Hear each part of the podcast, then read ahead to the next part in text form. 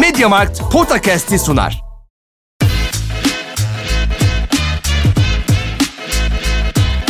Potakast. Kaan Kural ve Orkun Çolakoğlu'yla NBA gündemine haftalık bir bakış.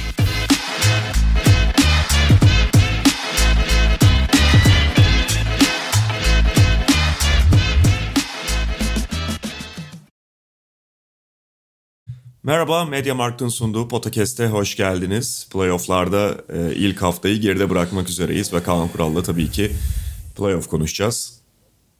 E, hoş geldin Kaan abi. Nasıl buldun ilk günleri playoff'ta? Öyle bir giriş yapalım genel. Ondan sonra zaten Vallahi detaylara daha- geçeceğiz.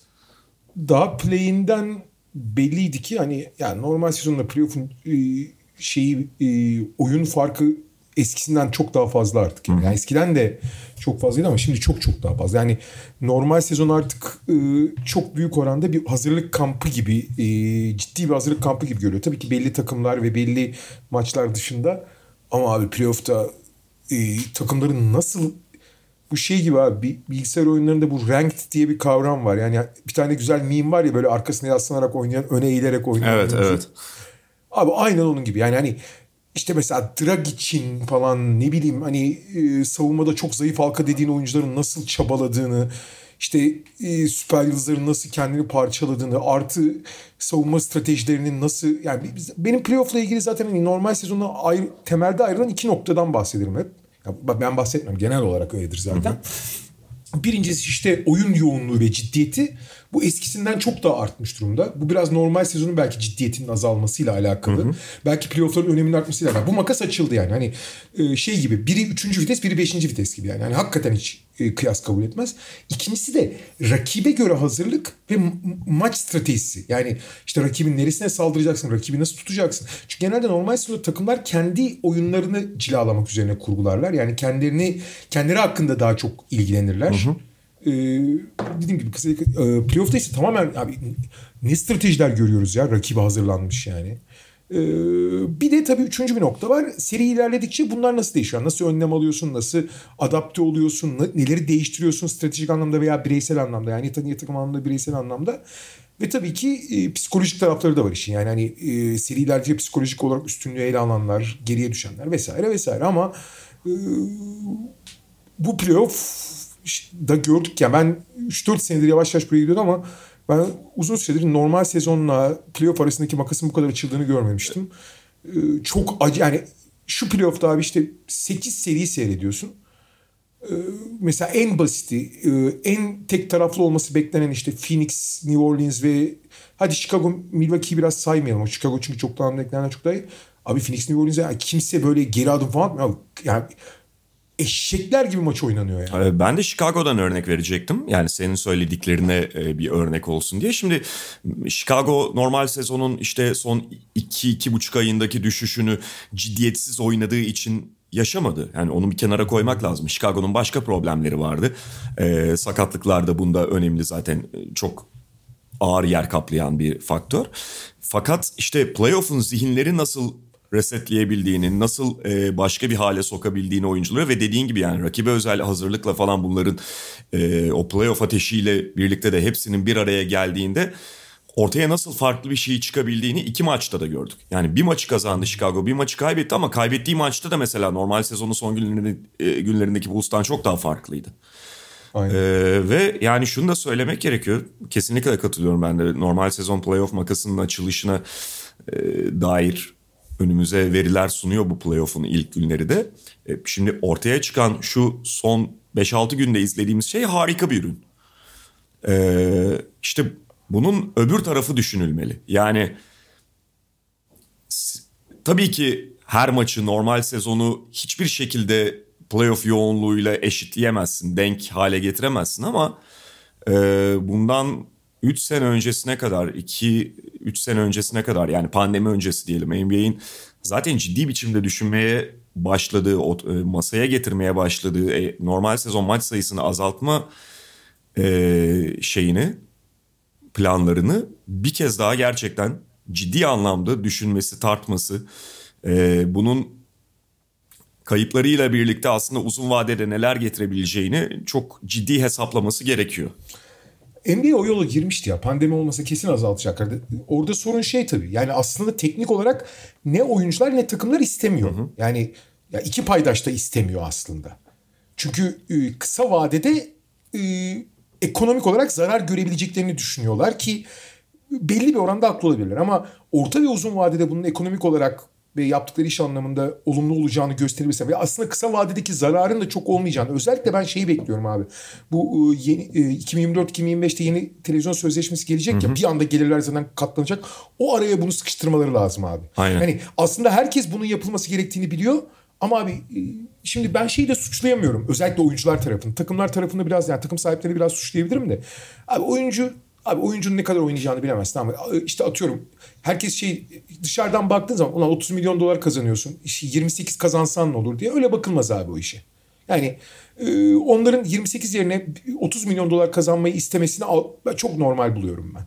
Ama hani bunu doğru şekilde anlatırsan hani, Evet. abi bu sene 28 alabilirsin. Hatta 28 alacağım bile belli değil. Bu ürünün de gelişmesiyle belki daha da artabilir. Artı bak pandemi oldu ona rağmen gelirler düşmedi. Böyle olursa gelirler patlayacak. Zaten televizyon geliriyle artacak falan dersen e, o orada çok güzel bir pencere açılabilir. Ama klasik şey olacak abi. Aslında e, bence en az e, 10 10 maçın üzerinde azaltılması gerekiyor. Yani at ya ideali 60 maçlar civarı bence ama e, ya mesela şu anki düzende iki takım eklenirse 32 olursa diye. Şu anda 30 takımlı düzende 58'i ideal bence. Yani herkes ikişer kere oynasın tamam işte. E, haftada iki maç oynansın bitsin gitsin abi. Herkes haftada iki maç oynasın. Dinlenme zamanı olsun, antrenman zamanı olsun, maçların ağırlığı artsın. Ama öyle olmayacak. Şimdi muhtemelen 8 maç falan anca azaltabilecekler. Önce 74'ü bence kademeli olarak düşürebilirler ama bir başlasın bu trend. Hmm, Bu arada yeri gelmişken buradan şeyi e, geçeyim. E, bir taraftan da yalnız şey de var abi. E, maçlar o kadar sertleşti ki cayır cayır foul çalınıyor abi. Yani bitmiyor maçlar. Hakemler biraz adapte olamamalarından hep şey denir ya işte hakemler playoff'ta aynı şekilde çalmıyorlar kardeşim. Hani playoff'ta temasa çok daha izin veriyor. Abi şimdi bunun geçerlik payı var. Belki bu sene biraz azalmıştı bilmiyorum. Daha zaten ikişer maç oynandı. Hani çok da bir şey oynamadık ama abi e, pek çok şeyde e, tamam hani biraz fazla çalıyorlar diyorsun ama bakıyorsun hani e, iltimas geçmedikleri hani ekstradan hani iltimas geçebilecekleri 7-8 düdük var. Abi acayip sert olacak maç. Acayip faullü de oluyor bir taraftan. Abi, Ya, e, foul oranları ar- çıldırmış durumda abi. Boston, Brooklyn, Memphis, Minnesota maçında 50 küsür fauller olup duruyor yani. Buna da tabii oyuncuların da hakemlerin de biraz adapte olması lazım. Ee, şey oldu bir anda abi. E, e, işte hamama git hamama gittik abi. İşte 40 derece 45 derece güzel güzel dinledik ve 60 dereceye çıktınca içerisi herkes bir bunaldı yani. Yani bu en son Minnesota Memphis maçı falan izlemesi de zor bir maç. Yani ikinci maçtan bahsediyorum özellikle. o biraz o biraz ekstremdi özellikle iki Ee, bu gece bakalım ne olacak şimdi e, sahada değişince. Peki serilere geçeceğiz. Ee, başlarken bir hatırlatmada bulunalım bu arada. Anneler günü yaklaşıyor. bu- bu- ya ben tam lafı yediriyordum hatırlatma falan yapmıyordum. Çünkü bana patlıyor abi bu hatırlatmaların hepsi. Abi e, haklısın. Yani şey oluyordu değil mi? Nisan şimdi anneler gününü senin üzerinden halletmeye çalışıyor meseleyi. Hediye alma Abi, meselesini. Bir de benim annem de var. Yani ne olacak abi bu iş?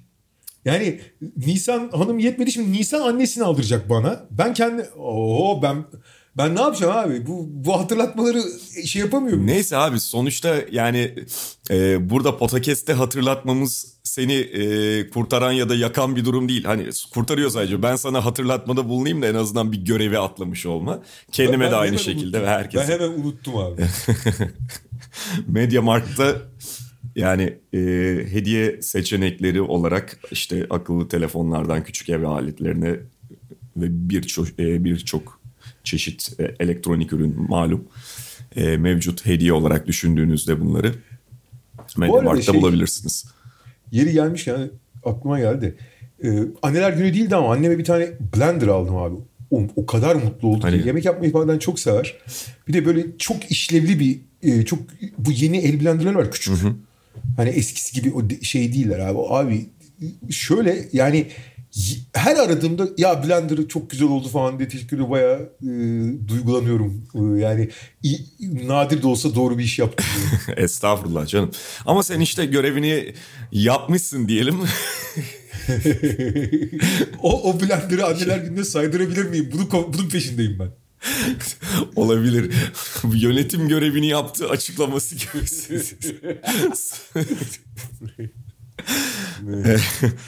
Peki e, o zaman Doğu 1-8 diyerek başlayalım. Miami Atlanta. Atlanta play'inden Cleveland e, Cleveland'ı da geçerek çıkmıştı ve e, Doğu Konferansı'nda 1-8 eşleşmesinde Miami'nin rakibi oldular. İlk maç çok e, rekabet içerisinde geçen bir maç olmadı. Miami'de şutörler de devrede olunca yani hatta devrede olunca demeyelim şutörler maçın kahramanı haline gelince hem Duncan Robinson'ın acayip performansı ve onun hareketliliğini Atlanta savunmasının takip edememesi hem PJ Tucker'ın ki normal sezonu çok iyi bitirmemişti. Ee, sezon başındaki gibi yine çok ekstra diyebileceğimiz şekilde şut sokması. Onlar zaten Atlanta'nın bütün e, planlarını ve savunmasını delik deşik etti. Ve işte Butler'ların, Adebayo'ların o kadar oyunu domine etmesine gerek kalmadan Miami gayet rahat kazanmıştı ilk maçı. İkinci maç biraz daha farklı oldu. Ee, ikinci maçın yani daha kafa kafaya gittiğini gördük. Atlanta'nın e, önde gittiğini büyük bölümü gördük. E, yine Adebayo'yu falan iyi kontrol ettiler. Bu defa Miami'nin diğer şutörlerini de tabii ilk maça göre daha iyi kontrol ettiklerini söyleyebiliriz. Ama tabii orada da dengeyi bozan Butler oldu. E, özellikle maçın sonunda oraya da geleceğiz. Genel olarak sen iki maçı nasıl değerlendiriyorsun Kaan abi? Bu arada genel playoff'la ilgili e, şey de önemli. Bak bu maç çok güzel bir örnek. E, maçtan maça da çok rollerin e, hem hani şey açısından birinci maçtan ikinci maça yapılan ayarlamalar işte seri ilerledikçe oyunun değişiminden bahsetmiyor. Hem takımın yaptığı ya da koçun yaptığı veya bireysel yapılan ayarlamalar hem de maçların genel akışının değişmesi çok ciddi rol değişikliklerine yol Mesela ilk maçlarda abi özellikle yeni genç starların çok öne çıktığını görmüştük. İşte Anthony Edwards, ne bileyim e, Jordan Poole e, diğer tarafta e, aklıma gelmedi şimdi hani çok e, yeni yıldızlar çok ön plana çıktı. İşte Tyrese Maxey mesela evet. başta. Fakat ikinci maçlarda işte şimdi e, Atlanta Miami serisinin ilk maçında biraz şeyi unutmamak lazım abi. E, fikstürün Atlanta'ya büyük kazı oldu. Hı hı. Abi adamlar cuma akşamı yani salı çarşamba günü play-in maçı oynuyorsun. Cuma günü play-in maçı oynuyorsun. Cuma günkü play-in maçından 36 yani bir buçuk gün sonra 36 gün sonra başka bir şehirde e, Miami maçını çıkıyor. Yani pazar günü en erken maçı yani öğlen maçının Atlanta Miami olması bayağı kazık oldu. Bari akşam maçı oynansaydı. Çünkü adamlar baktım ben ona cuma günü sabah 4'te gelmişler Miami'ye. Cuma günü sabah dörtte geliyorsun abi. Ertesi gün öğlen maç yapıyorsun. Hı hı. Bu biraz ekstrem. Ee, ama abi e, bu serinin zaten e, Miami savunmasıyla Atlanta hücumu arasında daha doğrusu Atlanta'nın Atlanta ne yaparsa yapsın iyi savunma yapamıyor abi. Yani zaten sahada Trey Young ve Danilo Gallinari varken yani bu ikisi NBA'nin en kötü 10 savunmacısından iki tanesi abi. Yani hakikaten Gallinari zaten elektrik direği Trey Young o bile değil abi. Trey Young hani bırak savunma yap belki hani pas arası falan yapabilir. Oralarda biraz e, şey pas konumuna falan baskı yapıyor ama kimsenin önünde duramıyor. Yani biri geldiği zaman yanından geçip gidiyor. Yanın üstünden geçip gidiyor hatta yani. Şimdi bu ikiliyle savunma yapman mümkün değil abi. Ama işte Capella biraz çember savunuyordu. Capella da yok. O da sakatlandı. İşte, o da sakatlandı. İşte Hunter. Ya bir şeyler hani biraz şuradan kurtarır mıyım, idare eder miyim? Atlıma Atlanta elit bir hücum takımı. Şimdi atarak yenebiliyor rakiplerini zaten Miami'de. E Miami'nin de durumu ters. Miami olağanüstü bir savunma takımı. Hatta onların mesela Boston Ligi'nin iyi savunması olarak bitirdi. Miami ilk dör, dördüncü günü bitirdi ama Miami'nin savunması, savunma sistemi ve savunma personeli playoff'a daha uygun. Hani hakikaten herkes çok fiziğiyle oynuyor. Bir, bir tek bir halka işte Duncan Robinson olsun veya Tiger Hill olduğu zaman biraz belki o tek bir noktadan şey veriyorlar. Ama abi Kyle Lowry, Jimmy Butler, Ben Adebayo, PJ Tucker ya bunların hepsi acayip fizikli oynayan, her şeyi switch edebilen, rakibin üstüne giden yani resmen döve döve savunma yapan adamlar. Ve özellikle topa baskı konusunda inanılmazlar. Playoff'ta topa baskı çember savunmaktan daha önem kazanıyor e, playoff basketbolunun kimliğinden, oyunun e, yırtıcılığından vesaire vesaire. E, ve bu ilk maçta abi tek bir şey söyleyeyim ilk maçla ilgili.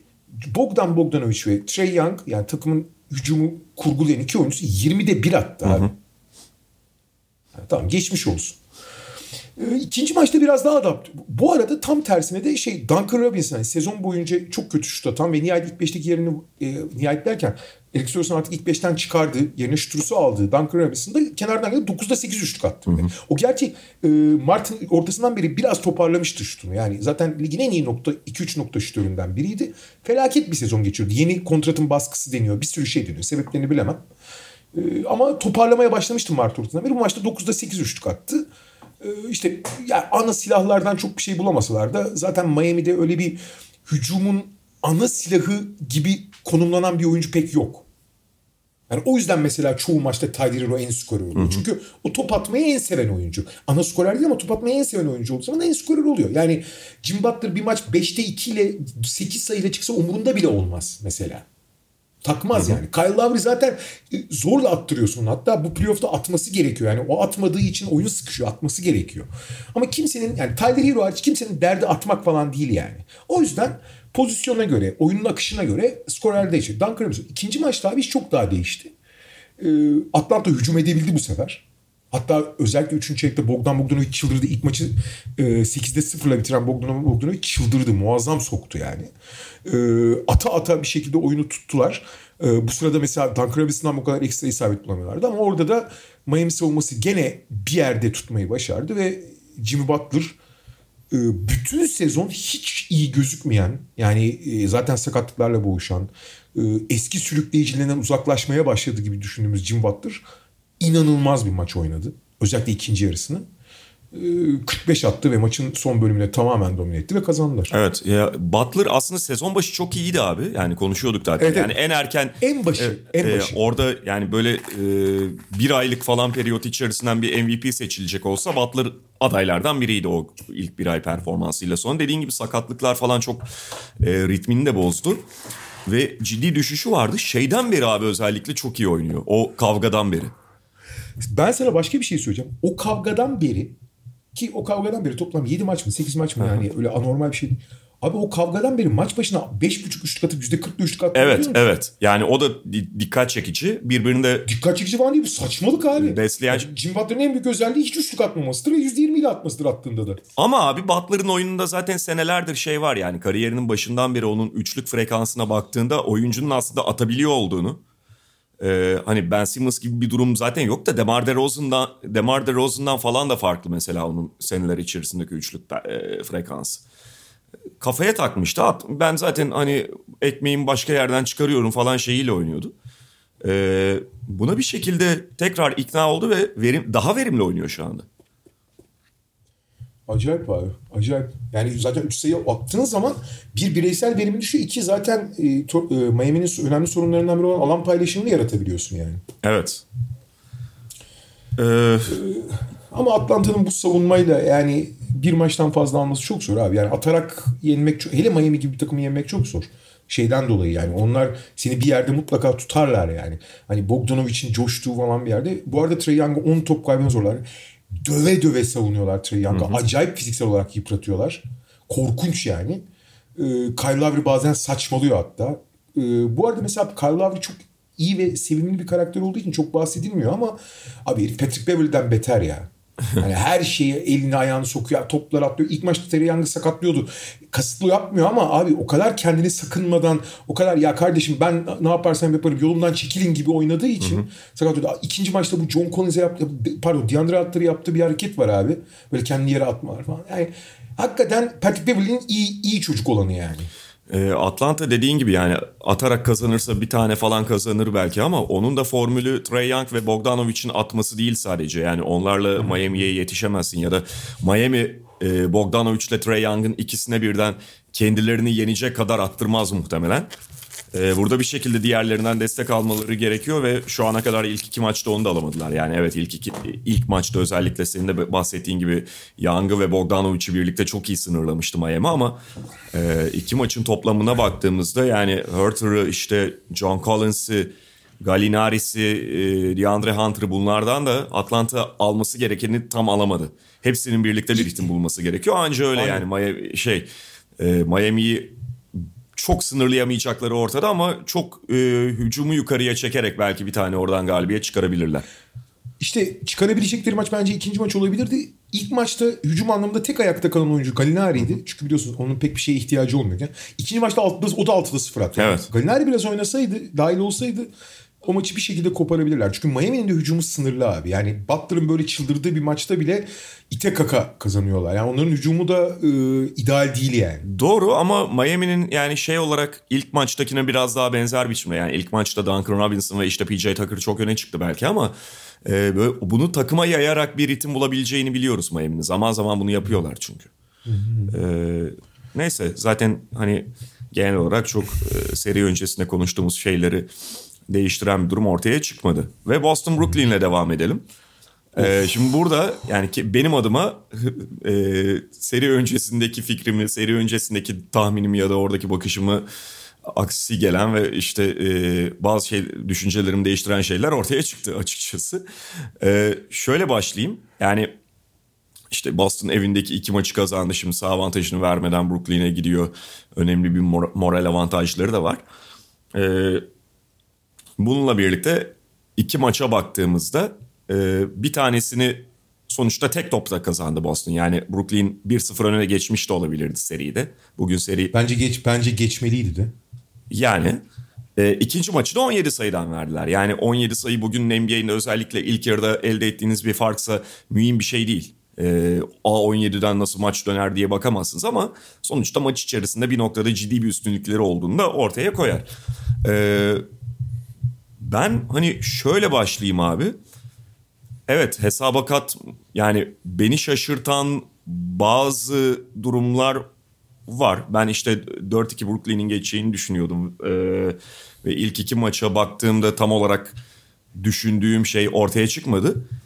Yalnız yani biri seriden önce gelip bana 2-0 Boston ilk iki maçı kazanıp Brooklyn'e öyle önde gidecek dese ee, mesela Nets'in şeylerinde arardım bunu. Nets'in yardımcı oyuncularının performans düşüklüğü ve oradaki bazı problemlerden aşağıda kalmaları e, muhtemel bir senaryo diye bakardım. Ama Kevin Durant'ın bu kadar kötü iki maç oynamasını ya da Kyrie Irving'in ilk iki ilk, e, ilk maçı öyle oynadıktan sonra ikinci maçta bak kötü performansı bir kenara bırakıyorum. Bu kadar pasif kalmasını herhalde hiç düşünemezdim bile. Beni esas şaşırtan bu oldu ilk iki maç sonunda Brooklyn adına. Ee, diğer tarafta Boston adına da yani e, şey bence çok önemli. İlk maçı mesela tek topta kazandılar dediğimiz gibi kaybedebilirlerdi de ama o günkü Boston'ın oyun üstünlüğü aslında skora yansımamıştı. Ee, nitekim ikinci maçta bence özellikle son periyotta onun tekrar ortaya çıktığını ve işte e, maçı çevirirken Boston Celtics e, oyunda o hissin hakim olduğunu gördük. O onlar açısından çok değerli bir şey. Ee, abi sana ilginçtir. Ee, birçok pek çok yerde pek çok katılmıyorum. Ama şöyle katılmıyorum. Bir abi şeye çok katılıyorum. Boston iki maçta da çok daha üstün gözüktü. Fakat abi Boston'ın doğası gereği oyun üstünlüğünü skora yansıtmakta çok zorlanan bir takım Boston. Yani işte Tatum kötü atıyor. Şey, abi Boston, Boston zaten çok kaliteli şut üretebilen bir takım değil. Gerçi sezonun son bölümünde e, çok geliştirdiler onu. Şimdi haklarını yemeyelim. Ama hani Brooklyn'de açıkçası oyun üstünlüğü almadan maçı kazanabilen bir takım. O yüzden ben mesela sen diyorsun yani benim işte 4-2 demiştim bu iki maçı görünce işte bir şeyler e, farklı oldu. Mesela beklemiyordum yıldızların böyle olmasını. O konuda çok haklısın. Ben de hiç beklemiyordum. Özellikle Durant için. E, fakat ben de bu ilk iki maçı görseydim böyle hı hı. skordan bağımsız konuşuyorum. Ben de Brooklyn'i daha iyi görürdüm. Brooklyn, abi Brooklyn kazanmaya daha yakın. Dı bence. Özellikle ilk maçı kazandılar bence zaten. Kazanmaları gerekiyordu. Şöyle söyleyeyim. Evet Boston pek çok açıdan daha üstün e, oyun üstünlüğü var ama Boston'ın bunu skora yansıtmak konusunda ciddi problemleri var abi. Yani e, Al, Al Horford'un Al Horford abi ulan 3 sene önce 3 sene önce Boston'dan ayrılırken Boston önemli bir partisken ayrılırken iki maç oynayıp bir maç dizleri ağrıdığı için oynamıyordu. Ee, oradan Philadelphia'ya gitti. Gene olmadı. Bıraktılar. Tamamen artık vazgeçmişti. Abi iki maç oynuyor dizleri çöküyordu. Abi ba- e, Al Horford 2015 gibi falan oynuyor ya. Acayip şeyler söylüyor. Tamam iyi de sezon geçirdi. Hani çok da sürpriz değil. Bir anda olmadı bu iş Hı-hı. ama abi gene de çok ekstra tamam mı? Tabii ki.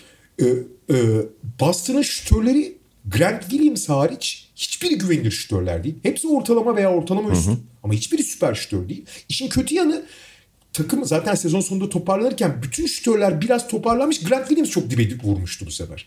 Ee, son 15 maçta %23 mi ne atıyordu Grant Williams normalde %40'la atarken. İkinci maç değişti ama ikinci maç gene kimse atamadı. Bu sefer Grant Williams attı. Orijinale döndüler. Yani. Şimdi e, ilk maçla ilgili abi tek bir şey söyleyeceğim. Abi ilk maçta yaklaşık 10 sayı var tamam mı? Tamamen Brooklyn hediyesi. Abi şimdi abi bak playoff'ta ben şeye çok şaşırdım bir kere. Beni en çok şaşırtan ben e, 4-1 gibi çok ekstrem bir e, tahminde bulunmuştum. Yani ben bu şeyden Boston'a güvendiğim için ben Brooklyn'e hiç güvenmiyordum. Hı hı.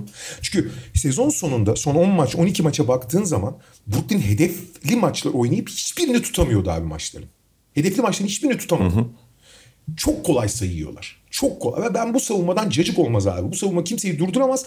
Boston savunması da belli bir seviyede olduğu için Boston'ın asıl sorunu e, oyunu skora yansıtmak olduğu için Brooklyn savunması sağ olsun onlara izin verir diye düşünüyordum. Abi öyle olmadı. Brooklyn bence bu personelden yapabileceği iyi bir savunma yaptı. Yani Boston aslında öyle e, kolay sayı yani atıyorum özellikle yıldızların falan öne çıktığı bir skor imkanı var. Al Horford ekstra oynadığı için işte yardımlardan sonra Daniel Tice'ı buldukları o bitirdiği için ne bileyim şey çok ekstra soktuğu için işte e, ilk maçta kim çok ekstra atmıştı tekrar? Boston'da ee, mı?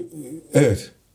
Ee, Mesela ikinci maç bakıyorsun abi işte Grant Williams tekrar kendine geldi falan filan. Yani e, ya ilk maçta işte Al Horford yine çok şeydi. Ama bak şöyle bir şey var. Abi Nicholas Claxton foul atıyor tamam mı? Aha. Abi Nicholas Claxton foul atarken turnike yedi ya Brooklyn. Ha böyle bir şey olmaz playoff'ta ya. Bu, bu normal son playoff'ta olmaz. Son 3 sayı önde şey Brooklyn 40 saniye var. Boston hücum ediyor. Jalen Brown turnike atıyor abi. Ya şimdi ve birebir de pozisyon buluyor turnike atıyor. Şimdi o kadar hediye etti ki Brooklyn sayıları. Maçın genelinde bence e, iyi bir stratejiyle özellikle Bruce Brown'un özelinde Bruce Brown müthiş savunma Hı-hı. yaptı bence. E, belli bir savunma çünkü Brooklyn abi bir yere kadar savunma yapsın yeter. Tamam mı? Yani beleş basket vermesin. Zaten hücumda çözecek bir sürü yöntemi var. E, bunu yapabildiği zaman Brooklyn başka bir seviye çıkıyor. Ben bunu yapabileceğine inanıyordum. Yaptılar abi. Yaptılar ama yetmedi çünkü beklemedikleri yerden, senin de işte çok şaşırdığın yerden büyük darbe aldılar. İlk maç abi o Boston'ın o görkemli savunmasının yani hakikaten çok iyi savunma takımı Boston. Çünkü savunmanın zayıf halkası yok Boston'da. Peyton Pritchard girdiği bölümleri çıkarırsan zayıf halka yok. Hı hı. Her şeyi switch edebiliyorlar. Her şeyi trap edebiliyorlar. Help and recover'lar, trap'ler, switch'ler her şey çok iyi. Yani bazen Drummond'ın fiziğine pota altında işte rebound konusunda biraz ezilebilirler. Çok az o da. Çok fazla değil yani çok az. Onun dışında Peyton Pritchard'ın oynadığı bölümler hariç hiçbir zayıf... Hani sürekli bir mücadeleyle oynamak zorundasın. Ve abi Buna rağmen ilk maçta Kyrie'yi hiç savunamadılar mesela. Kyrie istediğini yaptı. Paramparça etti yani. Paramparça. Hele dördüncü çeyrek başında bir seri yakaladıkları bölüm var ya. Orada destan yazdı yani. Orada koparıp gitmeliydi Brooklyn. Gene işte 3, 40 saniye kala 3 sayı öndeyken bir tane boş turnike yediler. Dönüşte muazzam bir savunmayla Durant, e, önce Kyrie'nin penetresini durdurup sonra Durant'ı zor atışa soktular. Sonra da dönen top Judoka mola almadı. Çünkü abi Brooklyn transition savunmayı hiç bilmiyor abi. Yani geri koşarken evet bir irade var. Geri koşuyorlar hiç adam bulamıyorlar. Ki maç içinde de kaç tane öyle beleş basket yediler Boston'dan. Geri koşarken adam bulamadıkları için. Yudoka mola almadı. Döndüler işte e, karmaşanın içinde Marcus Smart iki kişi sıçradı. Bir Tatum'a pas basket. Yani küçümsemek için söylemiyorum şans yanındaydı Boston. Ha. İşim gidip gelip ama şeye dayanıyor abi.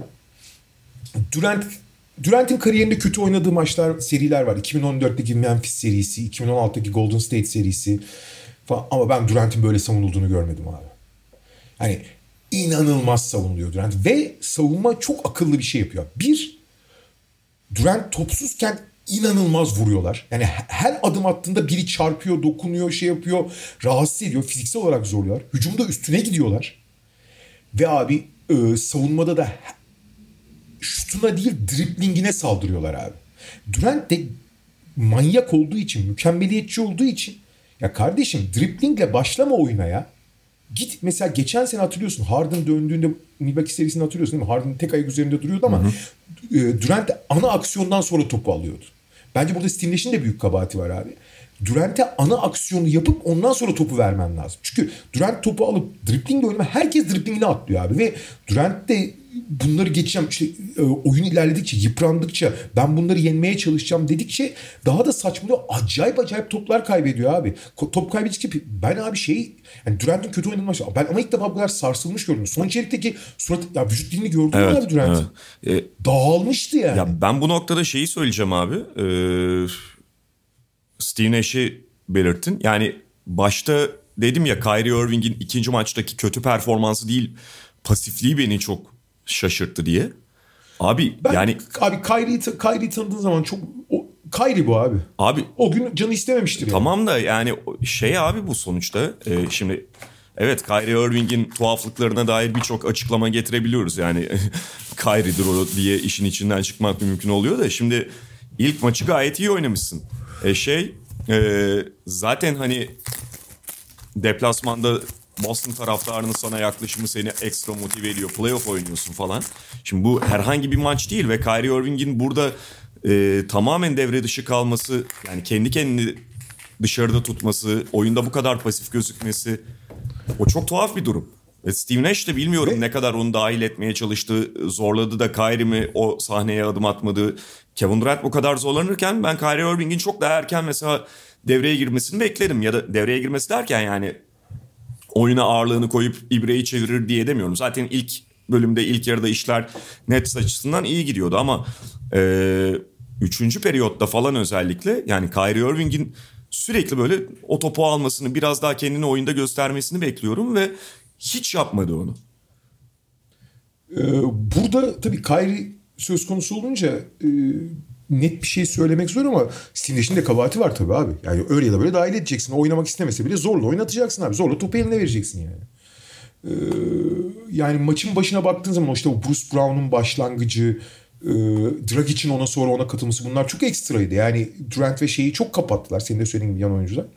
Ama abi Durant muazzam savunuyor. Boston inanılmaz bir iradeyle savunuyor. Çok büyük bir eforla savunuyor bir taraftan da. Zaten mesela ilk maçın sonunda e, son bölümde e, iyiden iyiye yoruldu abi Boston. Çünkü Boston'da çok dar bir kadroyla oynuyor bir taraftan. Anormal foul çalındığı için foul problemine girenler falan da var.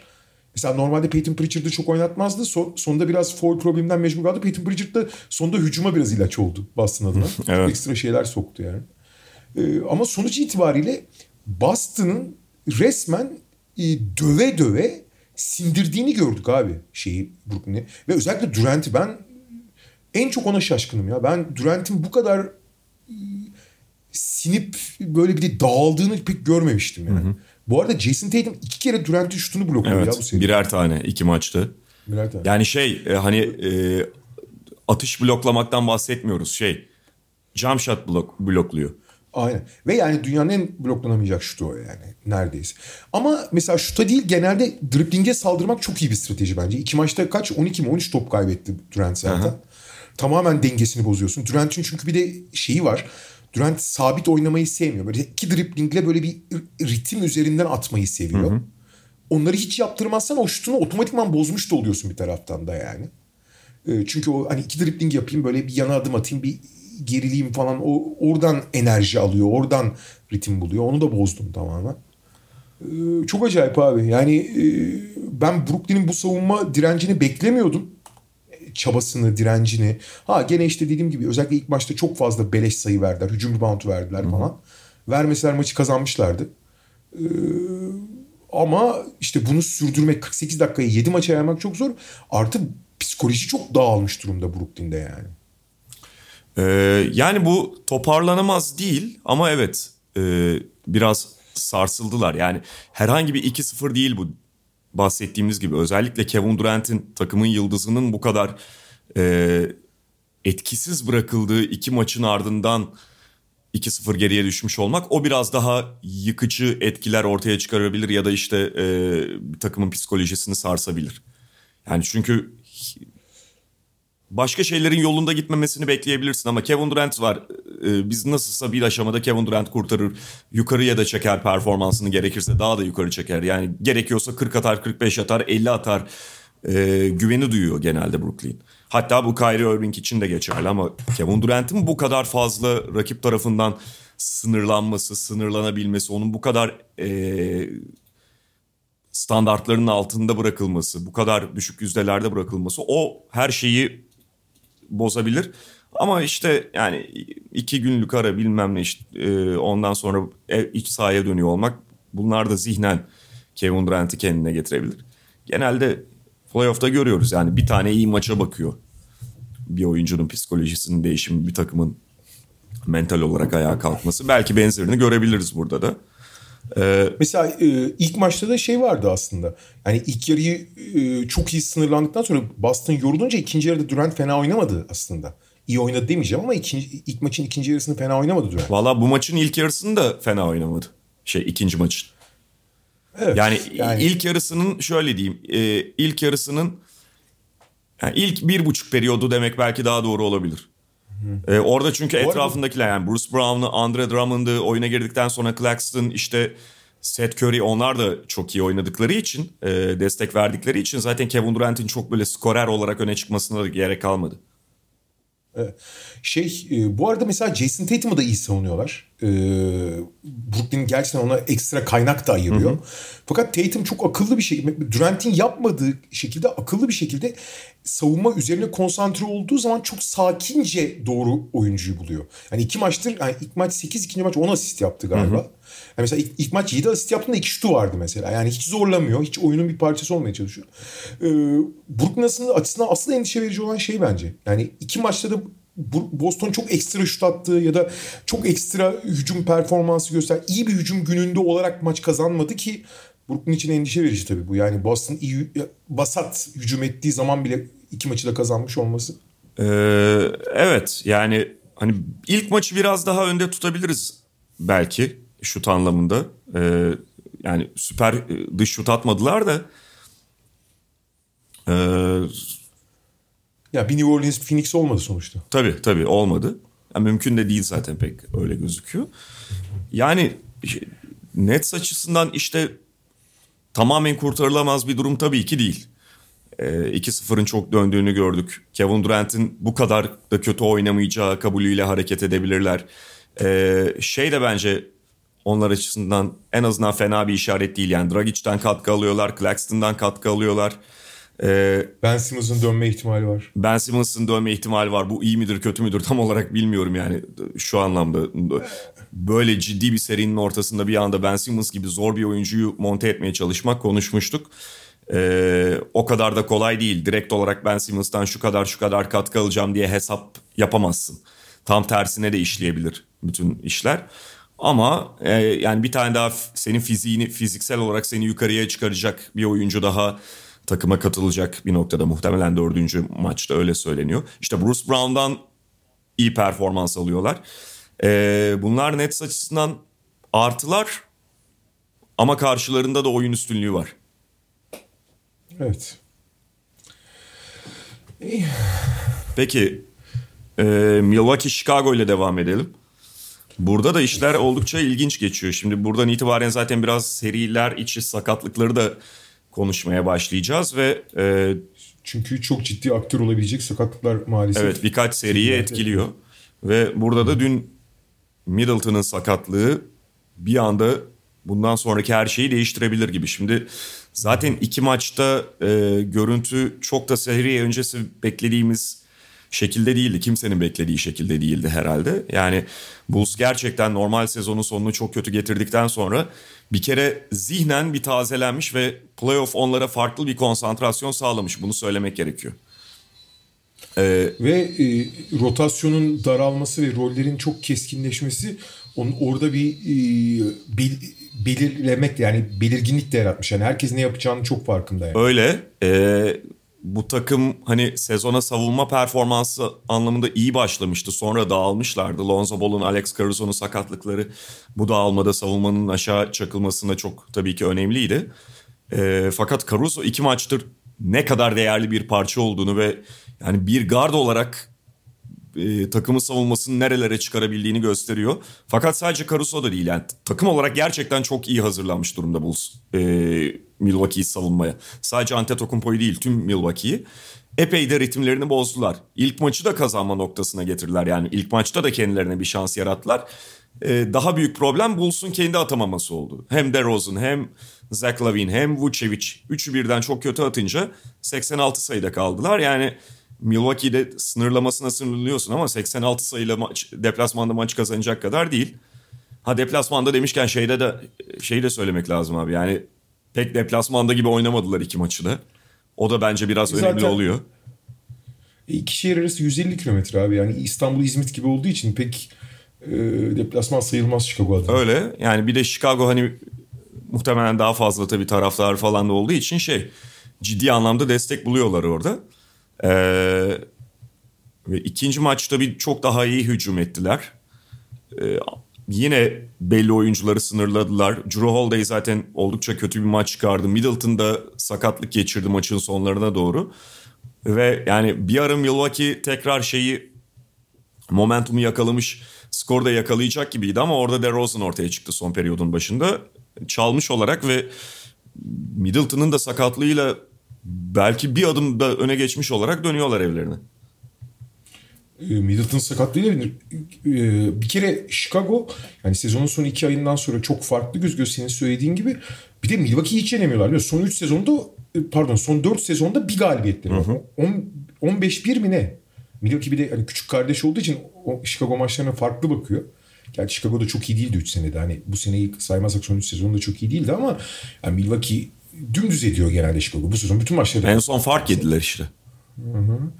e, fakat e, bu Chicago sezonun sonundaki Chicago'dan çok daha var, farklı konsantre. İlk maçta 3 atıcısı DeRozan, Vucevic, Lavin toplam %30'la atmasına rağmen maçı kazanma noktasına gider. Çünkü e, Milwaukee'yi de hiç attırmadılar ama Milwaukee'nin bu Budenholzer döneminin şeyidir. Alameti farikasıdır ilk maçların rezaleti biliyorsun. Budenholzer döneminde playoff serilerinde ilk maçlarda 12 maçın 9'unu kaybetmişler. Ve geçen sene şampiyon olurken kazandıkları bir tane ilk maç var galiba yanılmıyorsam. Öyle bir şey yani. Öyle bir tuhaflık yani. İşte bir Miami'yi yendiler. Sonra işte Brooklyn'e yenildiler. Şeye yenildiler. Miami'de uzatmada Acayip. yenmediler mi abi geçen sene ilk maçta? Yanlış mı hatırlıyorum? evet, Değil mi? evet, galiba uzatma. Evet doğru olur. Yani ondan sonra çok farklı e, geç şey kazandılar seriyi ama ilk maçı uzatmada kazanabildi Milwaukee. Abi Orlando'ya falan yenilmişlerdi hatırlıyor musun?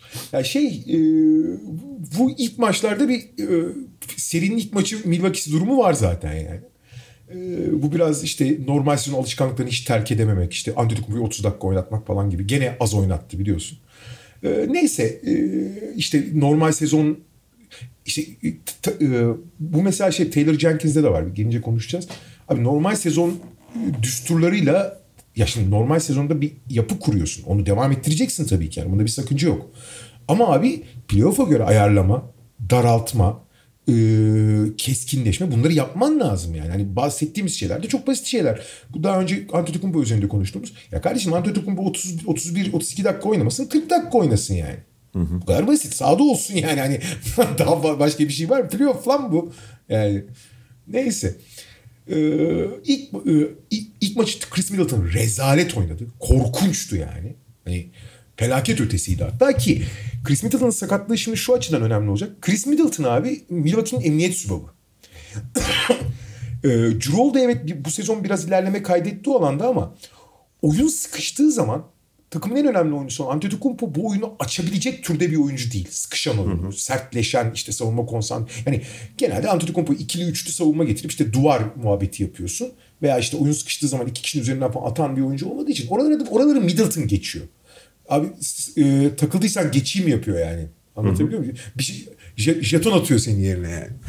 E, şimdi Middleton olmadığı zaman o işler biraz daha zorlaşacak. Ve mesela ilk maçta da aynı şey geçerliydi. Özellikle ilk maçın ilk, yarı, ilk bölümünde. ikinci maçta da abi Brook Lopez çok ekstra oynadı. Evet. Bu biraz Vucevic eşleşmesinin ona çok uygun olmasıyla falan da alakalı ama abi şimdi Brook Lopez bu kadar ekstra oynamıyor olsa yani ekstra derken Brook Lopez değerli bir oyuncu. Hani küçümsemek için söylemiyorum ama bu takımın hücumunda dördüncü parçadır en iyi ihtimalle. Yani Brook Lopez'e öngörülen rol 18 ila 14 sayı arasında bir roldür genelde. Sağdaki dakikası 22-23 Vucevic eşleşmesi olduğu için biraz daha arttırırsın ona bir şey demiyorum. Ama e, Milwaukee Antetokounmpo'nun penetreleri ve Antetokounmpo'nun yıkıcılığını şütörlerle destekleyen bir oyundur temelde. Bunun bir sürü katmanı var ama temeli budur. Bu Lopez de savunmada pota altını da büyüklüğüyle hücumda da Antetokounmpo'nun bu hareket alanını üçlükleriyle desteklemek için oluyor normalde. Fakat Lopez öyle oynamıyor abi. Lopez pivot gibi oynuyor. Çok daha fazla ikilik kullanıyor mesela.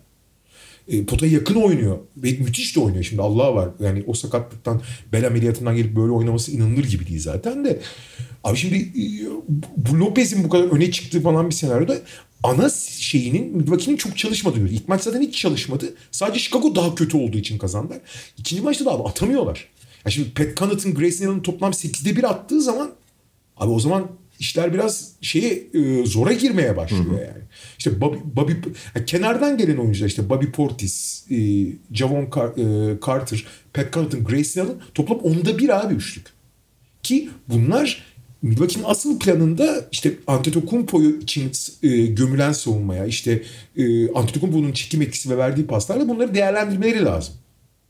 Orada sıkıştılar. Gerçi şey falan çok yattı. Özellikle Middleton çok yattı şimdi e, maçta ama onlar bunu çok tamamladı. Artık gene serbest atış problemi çıktı Milwaukee'nin ve Antetokounmpo'nun. Antetokounmpo biliyorsun bu sezon %72 ile atmıştı. Hı hı. Çok gelişmişti o alanda. Ama bu seride çok kötü atıyor abi. Bu seride e, %58'de mi ne atıyor gene? Gene 18'de 11 evet. attı. Mesela e, Antetokounmpo ya, e, bu maçta Antetokounmpo biraz normal atsaydı e, Milwaukee kazanabilirdi. Kazanabilecek noktaya getirmişti bunu çünkü bu maçı. Middleton sakatlanana kadar da zaten iyi bir ivme yakalamışlardı. E, ama kazanamadılar yani ve e, şimdi Middleton'sız Middleton senin emniyet sübabın olmadan yani bu sıkışan oyunu çözebilecek, birebir oynayabilecek e, oyuncu olmadan ikinci oyun kurucu gibi oynuyor birebir. izolasyon oynuyor. Yani DeRozan'ın karşılığı oluyor belli açılardan.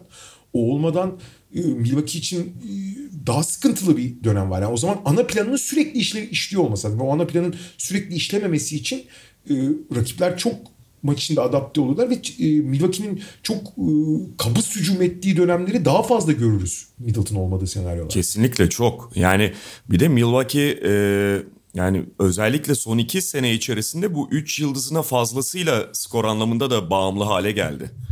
E, çünkü yavaş yavaş daralan bir kadroları var yani şey anlamında skor kaynağı anlamında.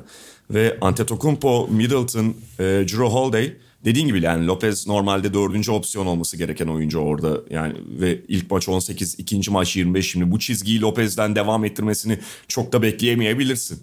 E, çok basit bir bakışla sen Middleton'dan giden işte 20 ila 25 sayıyı nereden bulacaksın? Bu çok kolay bir şey değil. Hele Drew Holiday ilk iki maçı bu kadar kendi standartlarının altında oynamışken. Ee, ve şeyler de devam ediyor. Yani ya bu takım çok enteresan yani şampiyon oldular falan. Playoff paniğine de tam bağlamıyorum ama şut seçmeyi bir türlü öğrenemedi. Hani hızlı tempoda şut seçmeyi de öğrenemedi. Saç sürekli böyle şey modunda şut atıyor Milwaukee. Ee, özellikle yani e, Antetokounmpo'yu, Middleton'ı, Holiday'i tamamlayan oyunculardan bahsediyorum. Sanki işte 8 sayı gerideler atıyorum. Bir buçuk dakika kalmış maçın bitimine. Acele basket ve muhtemelen şey e, tercihen üçlük gerekir ya. O aceleyle dış şut atıyorlar. Yani böyle yarım boşluk bulduklarını Allah diye atıyor Milwaukee. Ya bir sakin abi daha kaliteli şutu bulabilecek bir şeyin var senin. Takım kaliten var. Buradan bir şey çıkaramıyorsun. Verimli hücum da çıkaramıyorsun bunu yaptığında. Anca elin çok tuttuğunda, çok ısındığında arada bir böyle çok yüksek volümlü ve e, yüksek isabet oranıyla atabiliyorsun. Ama bu uzun vadede sürekli olarak iyi bir plan değil. Abi şey e, Milwaukee geçen sene şampiyon oldu ve bence Yanis zihinsel bir eşik atladı bence kişisel anlamda. Çünkü daha önce iki kere NBA birincisi olup elenirken onun da büyük kap, e, sorunları vardı. Fakat abi yani Antetokounmpo özelinde den çok bahsetmiyorum ama takım özelinde hala şey havası hissetmiyor musun abi Milwaukee'de? Ya kardeşim 2 sene NBA birincisi oldun. Hani elendin belendin ama playoff deneyimin var. Yani ateş ateşle imtihan oldun. Ee, başarısızlıkla terbiye edildin. Sonra şampiyon oldun. Hala abi Memphis Minnesota maçın ilk maçı var ya orada Memphis'in halini gördün değil mi? Eller ayaklar dolu. Yani ilk playoff deneyiminde bir hani ne yapacağını bilmez. Çok çok iştahlısındır, isteklisindir ama e, sürekli bu seni acele ettirir. E, panik demiyorum ona da. Yani bir, bir an evvel bir şeyler yapma e, heyecanı. Abi hala var bir vakit be kardeşim. Evet. Yani hala adam yani hala çocuksunuz lan. Ya çocuk derken e, playoff çocuğu ya. Playoff çaylağısınız hala ya. Ee, doğru ve şimdi yani o olgunluğun gerçekten çok ciddi sen diyorsun ya ateşle imtihan diye tam ateşle imtihanını göreceğiz 3. maçta. Emniyet sübapsız oynayacaklar. Ee, öyle. Yani Bulls tarafına dönersek de harika hazırlanmışlar. O konuda Bill Donovan'ın hakkını da vermek gerekiyor. Yani bu kadar e, moral manş düşerek sezonu bitiren bir takımı e, böyle üst düzey bir rakibe karşı bir hafta içerisinde aşağı yukarı bu kadar hazır hale getirmek, zihnen toparlamak ciddi bir şey. E, ve yani mesela Zach Lavine'den ilk maçı zaten hepsi birlikte kötü oynadı. İkinci maçta da Zach Lavine öyle çok e, öne çıkmadı esasında. Zach Lavine dizi ağrıyor zaten. Evet yani onu konuşuyorduk. Hani bir maçtan bir maça performansı çok etkilenebiliyor. Ee, mesela potaya gidip orada da çok daha rahat bitirebileceği pozisyonları bitiremediğini falan görüyoruz Zach Lavine'in. Muhtemelen o drive esnasında e, dizi problem yaratıyor. Biraz kendisini bozuyor. Evet DeMar DeRozan ikinci maçı büyük oynadı falan ama Bulls e, şeyi de hücumda biraz kazanmış durumda. Yani Vucevic'in odağında, merkezinde olduğu hızlı top dolaştırması Bulls'un biraz daha fazla ilk iki maçta gördüğümüz bir şey. Onlar açısından önemli. Yani ilk maçta kötü hücum ettiler takım halinde falan ama o top trafiğinden vazgeçemezler. Ee, ve sadece DeMar DeRozan'ın eline işte Zach Lavine'in birebirlerine falan bakarak da e, sürekli yüksek verimli hücum edemeyecekleri ortada. Ama en azından sezonun ilk yarısındaki Bulls'a çok daha yakın bir görüntü bu ilk iki maçta gösterdikleri. Hala dar kadroluk, dar kadro problemi devam ediyor. Hala işte e, yeterli olmayabilir ama e, bir şansları olduğunu gösterdiler. E, peki Toronto, şey Philadelphia Toronto'ya geçelim. Ee, abi şöyle ben sen Philadelphia demiştin ben Toronto demiştim. Evet. Abi özellikle ilk başta o kadar büyük hayal kırıklığına uğradım ki ben. Yani benim işte ben Toronto dedim diye Toronto'yu tuttuğum ya da şey olduğundan değil de. Abi e, son 3 dakikada garbage time oldu işte. Tamamen yedekler girdi. E, o sırada bir şey bir pozisyon var. Neyse geçiyorum onu. Abi o sırada iki top kaybetmişti Philadelphia. Hı hı. Ya şimdi bu Abi Philadelphia'yı alkışlıyorum bir şey demiyorum onlara da. Abi iki top kaybı... Toronto ile oynuyorken. Toronto yani Toronto ile oynuyorken ya bir hangi maç olursa olsun iki top kaybetmek e, takımın başarısı değil, rakibin başarısızlığıdır abi bir taraftan. Yani öyle şey olmaz abi. Hani bir maçın standartı hani 8 top kaybedersen tamam çok alkışlarım da 2 top kaybedilmez abi. Yok öyle bir şey. Basketbolda öyle bir şey yok yani. Ve hani şimdi karşı tarafa bakıyorsun Toronto'ya. Ulan Toronto'nun ekmeği suyu. Rakibi top kaybeden zorlayıp açık saha bulmak üzerine kurgulu bir takımsın sen. Abi şöyle e, Philadelphia ilk maçı tamamen bir playoff havasında oynadı ve aşırı yırtıcı böyle e, mesela aşırı hızlı oynamıyorlar. Çünkü hızlı oynamayı çok seven bir takım değil. Harden ve Embiid olduğu için. Fakat açık sağ gördükleri ama deli gibi koşuyorlar. Bu işte Lakers'ın iki sene önce yaptığı şey. Hı hı. En ideal yani pozisyon varsa deli gibi koş yoksa sakin ve bilinçli oyna. Abi ilk maçta dümdüz 3 gömlek üstündü Philadelphia. 3 gömlek yani. Hani hiç rakip bile olamadı. Toronto çünkü kendi hani Toronto ne rakibi top kaybına zorlar. E, paniğe sürükler. Oyunu gittikçe e, bütün düzenlerinden çıkarır. Her şeye baskı yapar falan. Bunların hiçbirini yapmadı abi. Yani direkt teslim olmuş çıktı. Bu Atlanta'nın Miami'deki ilk maçtaki haline benziyordu yani şey gibi. Hani sanki bir buçuk gün önce oynamışlar da çok yorgunlar, çok dağılmışlar falan. Hiç hazır çıkmamışlar abi hı. Böyle şey olmaz.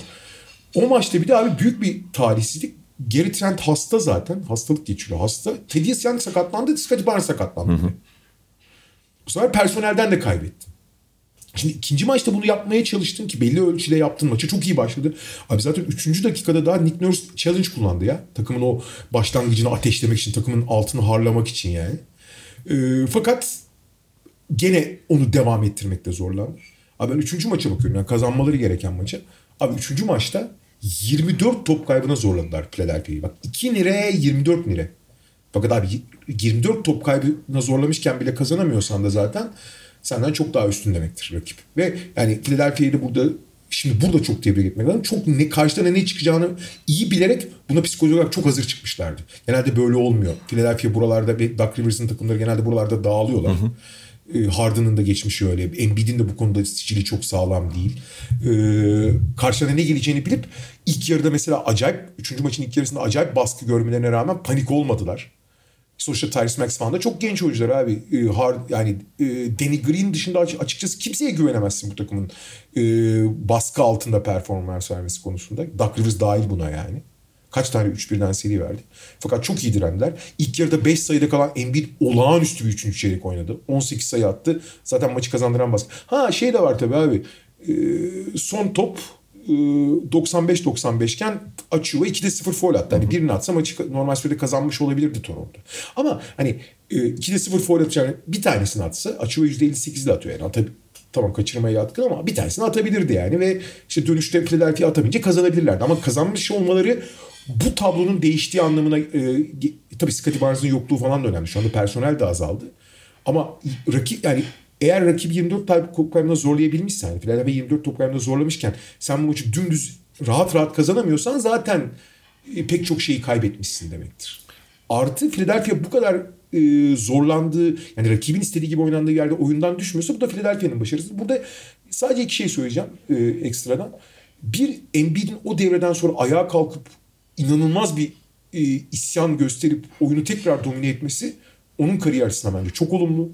Yani e, çünkü orada ayağa kalkmak büyük bir şeydir. Tamam çok özel bir oyuncu ama bu başka bir psikolojik şey ister. İkincisi de abi biri biraz şans. Biliyorsun Fila, e, Danny Green korkunç bir sezon geçirdi. Hı hı. İlk beşte bile oynamadı. Fakat Danny Green son sezon normal sezon son 20 günde biraz daha toparlamıştı. Hı hı. E, ve bu seride abi Danny Green gibi oynuyor. Yani o hiçbir zaman oyunu değiştirmez. Ama disiplinli, savunma görevlerini bilen, nokta şütörlük yapan, takım abilik, sakinlik getiren ki buralarda onlar çok önemli. Özellikle böyle bir takım için. Yani panik e, dağılmaya kağıt üzerinde namzet takım çok önemli. Bir de abi Tobias Harris James Harden geldikten sonra bütün oyun kimliğini değiştirdi abi. Değiştirmek zorunda kaldı. Çünkü dribbling yapamadığı için dribbling nokta şütör gibi oynamaya başladı ki bu kolay bir değişim değildir abi e, bir ana skorer için. Sonuçta Harris bir ana skorerdi yani artık bir e, tamamlayıcı skorer olarak oynaması lazım. Kadar o dönüşümü inanılmaz yapmış durumda. O role çok güzel gönül indirmiş. O rolün teknik gerektiğini yapıyor falan. Ee, biraz dar bir kadro Philadelphia ama özellikle şimdi Tybull'da 3. maçta oynayamadı tabii e, aşı şeyinden dolayı. Ee, hem fiziksel hem taktik olarak çok hazır gelmiş şey Philadelphia. Ee, Toronto'da özellikle ilk maçı itibariyle çok ama çok büyük ayak kırıklığı. Yani. yani ondan sonra da zaten dediğin gibi yani personel de azalınca Toronto'da e şimdi bu takımı hep e, sezon ikinci yarısında ne üzerinden konuştuk? Nick Nurse'un dar kadroyla e, en güvendiği oyuncularına ağırlığı vermesi ve onlar üzerinden e, oynaması Toronto'yu Toronto'nun çıkışındaki en önemli e, faktörlerden biriydi. Şimdi oradan sen iki oyuncuyu falan çektin mi zaten her şey dağılabiliyor. İşte Scottie Barnes üzerine Gary Trent'in hastalığı. Yani Gary Trent ikinci maçta oynadı ama oynamadı esasında. Hmm. Problemine de girdi zaten. Ee, o bütün denklemi değiştirdi yani. Bir kenara yazmak gerekiyor. İlk maçtaki Toronto'nun görüntüsü kesinlikle hayal kırıklığı olsa da.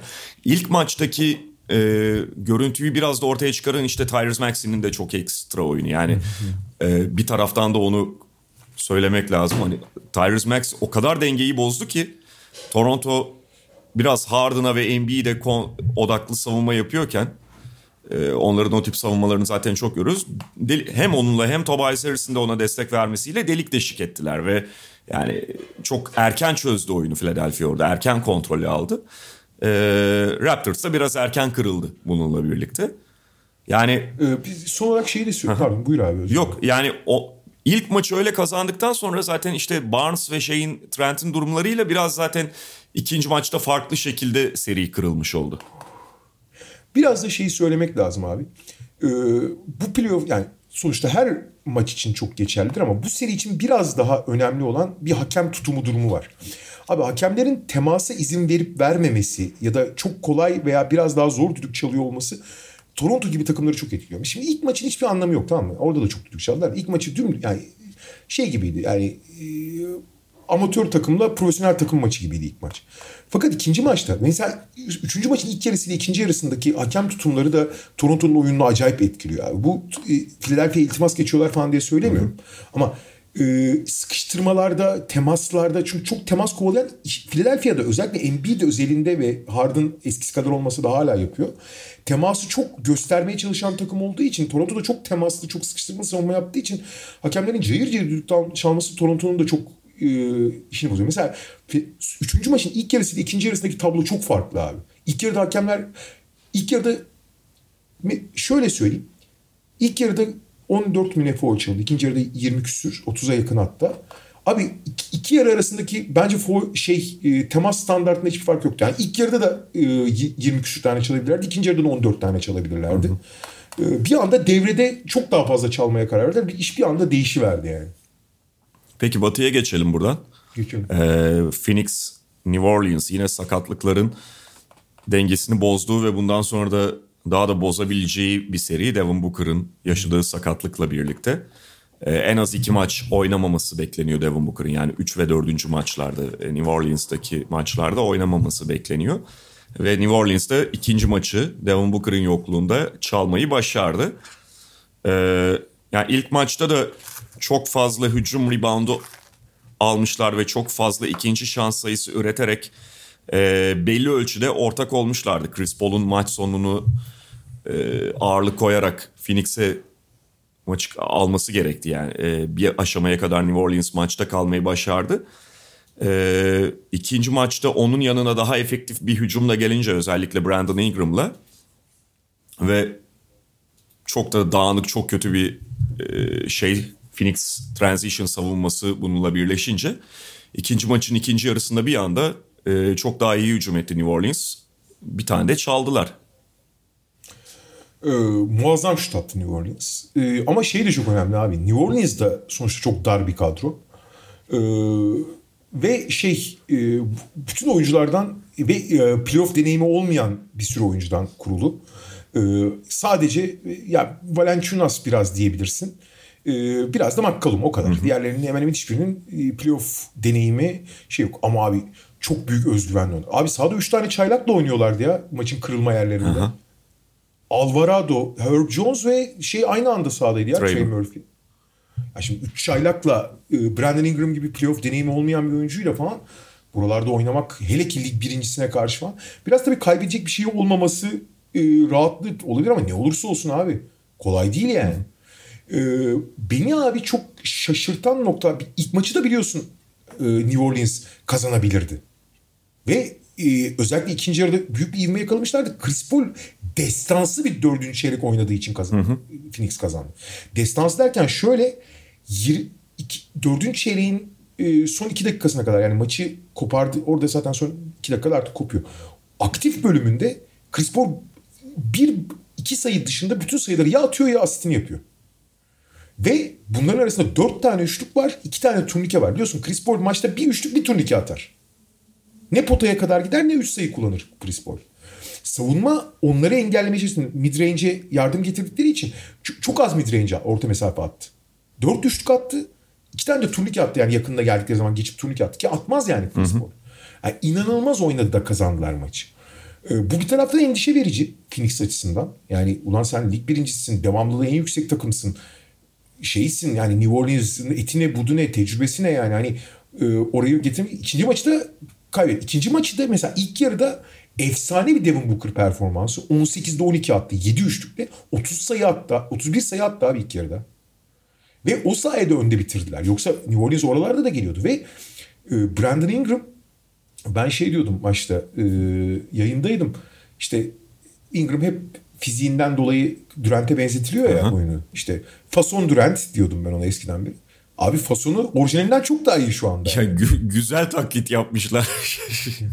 orijinalinden çok daha iyi abi. Ve hani e, olağanüstü bir ikinci maç oynadı.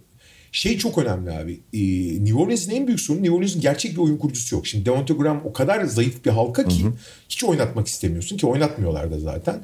Alvarado oynadığı bölümlerde biraz oynuyor ama o da işte soru işareti. Özellikle şutu falan çok e, yani %30'la attı sezonda. Gerçi 2'de 2 attı ikinci maçta ayrı konu ama e, hani ideal bir opsiyon değil. CJ McCollum oyun kurucu oynuyor. Yani abi ona Michael Bridges'la basket acayip zorluyorsun. Zaten ideal yani e, doğa, yani CJ McCollum ikinci de oyun kurucu olur olsa olsa.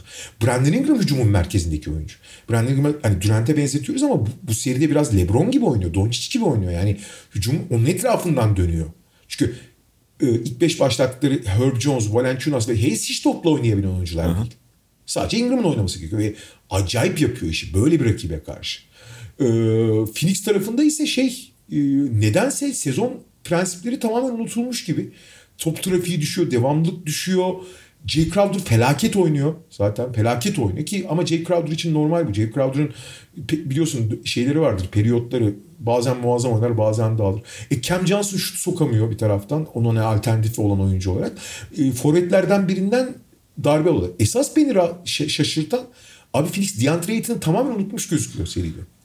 Abi DeAndre Ayton e, senin takımının Stephen Curry'si bir taraftan. Yani öyle büyük bir çekim etkisi var ki çünkü e, yakın mesafe ve orta mesafeden muazzam yüzdeli attığı için ona top geçirmek de çok kolay. Çünkü sırtı dönük oynamıyor çoğu zaman. Mesafe açarak oynuyor. Hı hı. Ve çok büyük bir tehdit olduğu için gömülmen yani kapanman gerekiyor. Yani ne kadar Valanciunas fiziksel olarak iyi bir eşleşme olsa da diğerlerinin hayatını çok kolaylaştırıyor Aiton'ı devreye sokman. Aiton'a hiç topu vermiyorlar abi. Eline gelen dribbling dribbling atıyor mesela. ilk maçı da öyle kazandılar. Chris Paul dribbling dribbling basket dribbling dribbling basket. Abi bu takım trafik ol yani özellikle Crowder, Bridges, Cam Johnson gibi oyuncuların da toplu oynamadığını düşünürsen abi o zaman sadece gene başı yani ilk maçı Chris Paul'un dribbling dribbling basketiyle ikinci maçın ilk yarısında Booker'ın dribbling dribbling basketiyle kazandılar. Bu bu bir formül değil abi. Bu Brooklyn'in formülü olur olsa olsa. Bu Phoenix'in formülü olamaz. Doğru ee, ama bunu işte biraz da New Orleans'ın onlara dikte ettiğini söylemek gerekiyor. Yani e, senin bahsettiğin DeAndre Ayton ve Jay Crowder problemleri de zaten buradan ortaya çıkan şeyler. Phoenix onlar yani Phoenix e, arzu ettiği kadar top trafiğinden beslenemedi. Hiç İlk maçın sonu ve ikinci maçın bütününde bunu söyleyebiliriz. İşte ilk maçın sonunu söylediğin gibi Chris Paul aldı. İkinci maçın ilk yarısını Devin Booker e, hayvan gibi oynuyordu. 30, 31 sayı hatta maç kafa kafaya gidiyordu. Yani Willie Green'in istediği oluyor şu anda sahada. Phoenix'in e, genel trafiği anlamında. E, ve şimdi Devin Booker da devre dışı kaldığı için iyiden iyiye Chris Paul'u skorer olmaya ya da Cameron Payne oyundaysa onları skorer olmaya zorlayacaklar. Bunun üzerine kurgulamış durumda New Orleans. Eee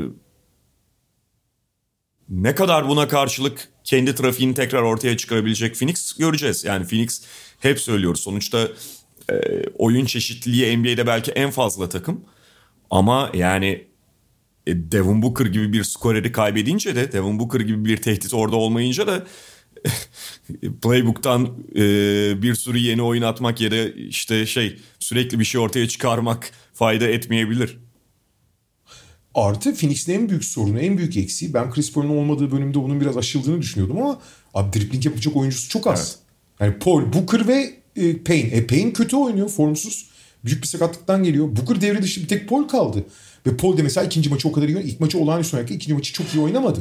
14 asisti falan var ama şey değil abi. Yani aynı e, mesela Aiton, Crowder falan topla istediği gibi buluşamıyorsa bu gene Paul'un e, sorumluluğunda. Beni en çok şaşırtan yalnız abi Monty Williams da ikinci maçtan sonra onu söylemiş. Abi e, ikinci maçta Phoenix Brooklyn gibi 10 sayı falan hediye etti e, transition savunmasında ya. Abi şimdi bak Brooklyn'den bunu beklerim. Bazı takımlar Atlanta'dan bunu beklerim. Abi Phoenix'ten asla beklemem. Yani geri koşma disiplini nasıl kaybedersin lan sen playoff'ta? Jackson Hayes'in bütün sezon Jackson Hayes'in kaçıp kaçıp vurduğu pozisyonlar var. Hele iki tanesi üst üsteydi. İşte bu, Booker'ın sakatlanması da o yüzden biliyorsun. Kaçırdıkları için Booker yetişmeye Aha. çalışırken acayip hırslı falan orada sakatlandı. Yetişmeye çalışırken sakatlandı. Bu arada e, bence Jackson Hayes'i oynatmaması lazım ayrı konu ya da çok az oynatması lazım. Ama abi böyle transition savunması yapacaksan Jackson Hayes de çok verimli olur. Tabii. Bence Jackson Hayes'i yedek 5 numara yapsa çok daha iyi ya. Larry falan muazzam oynuyor çünkü seriyi. Ee, doğru. Ama sanırım Larry Nance'in kenardan gelişi dinamiğini bozmak istemiyor. Yani bazen Vallahi. özellikle Avrupa'da şey görürüz ya ben yani e, şeye katılıyorum. Jackson Hayes burada ilk beşte kesinlikle sırtıyor da Willie Green'in şey düşündüğünü e, farz ediyorum öyle düşünüyorum. Hani Avrupa'da falan şeyi çok görürüz ya biraz daha böyle uzun daha fizikli e, bir beşle başlarım. Maç ya da işte e, zayıf halka gözüken bir oyuncuyu hani maç başındaki şeye havaya yediririm. Orada beş dakika oynar. O bir şeyler alırsam alırım ama bench'ten gelecek oyuncumu ilk beşe çıkarmayayım o e, kenardan gelen güç olarak e, devam etsin diye bakar koçlar. Biraz Willie Green'in Jackson Hayes'i ilk beşte kullanmasının bu çeşit bir düşünceyle ortaya çıktığını e, düşünüyorum ben. Zaten ilk maç 11 dakika oynadı sadece. Gerçi ikinci maçta 20 dakika oynadı. İlk 5 başlaması e, maçın genelini oynayacağı anlamına gelmiyor ama yani şey Jackson Hayes, Herb Jones, Valanciunas'la başladığın zaman alan paylaşım falan hiçbir şey kalmıyor ortada yani. Ee, yani burada işte şimdi Devon Booker yokken dedin ya hani dribbling üstünden bir şeyler Chris Paul'a kim destek olacak diye. Chris Paul'un e, falan da olmadığı bölümlerde ya da Devon Booker'ın Michael Bridges'ın dönem dönem kendini gösterdiğini görmüştük. Biraz daha ona ihtiyacı var Phoenix'in. Hal, Fazla var. Hala tam olarak Biraz değil. Hala tam olarak o oyuncu değil ama o rolü biraz doldurabildiğini gösterdi ve şimdi ona ihtiyacı var bu e, Phoenix'in.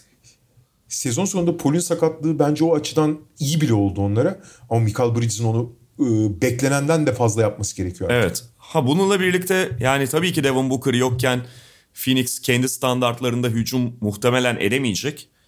Bunun da işte artık e, böyle bir durumda kazanmaları için ne gerektiği de zaten ortada. Rakibi biraz aşağı çekmeleri lazım. Yani işte ikinci maçtaki gibi hücum ettiremezler New Orleans. Peki Memphis, Memphis, Minnesota. Minnesota. enteresan seri oluyor bu da. Bu geceden itibaren daha da ilginç hale gelebilir bence. Yani ilk maç güzeldi. ikinci maç biraz e, çok fazla faal olunca ve e, bu defa Minnesota oyun disiplininden o faullerden uzak durma anlamında falan biraz e, uzaklaşınca o kadar da iyi maç olmadı. Ee, ama şimdi saha değişiyor. Zaten acayip bir gerginlik var her an hissedilen. Ve Minnesota'da e, bu defa Timberwolves taraftarının şeyiyle falan iyice artabilir. Ya e, yani Minnesota ilk maçın sonunda abi şey gözüktü. Daha fazla yeteneği olan takım gibi gözüktü. Daha fazla seçeneği, daha fazla topla oynayabilen oyuncusu, opsiyonu olan. Bu bir ölçüde doğru da olabilir. Yani e, sadece gözükme değil, somut bir şey de olabilir.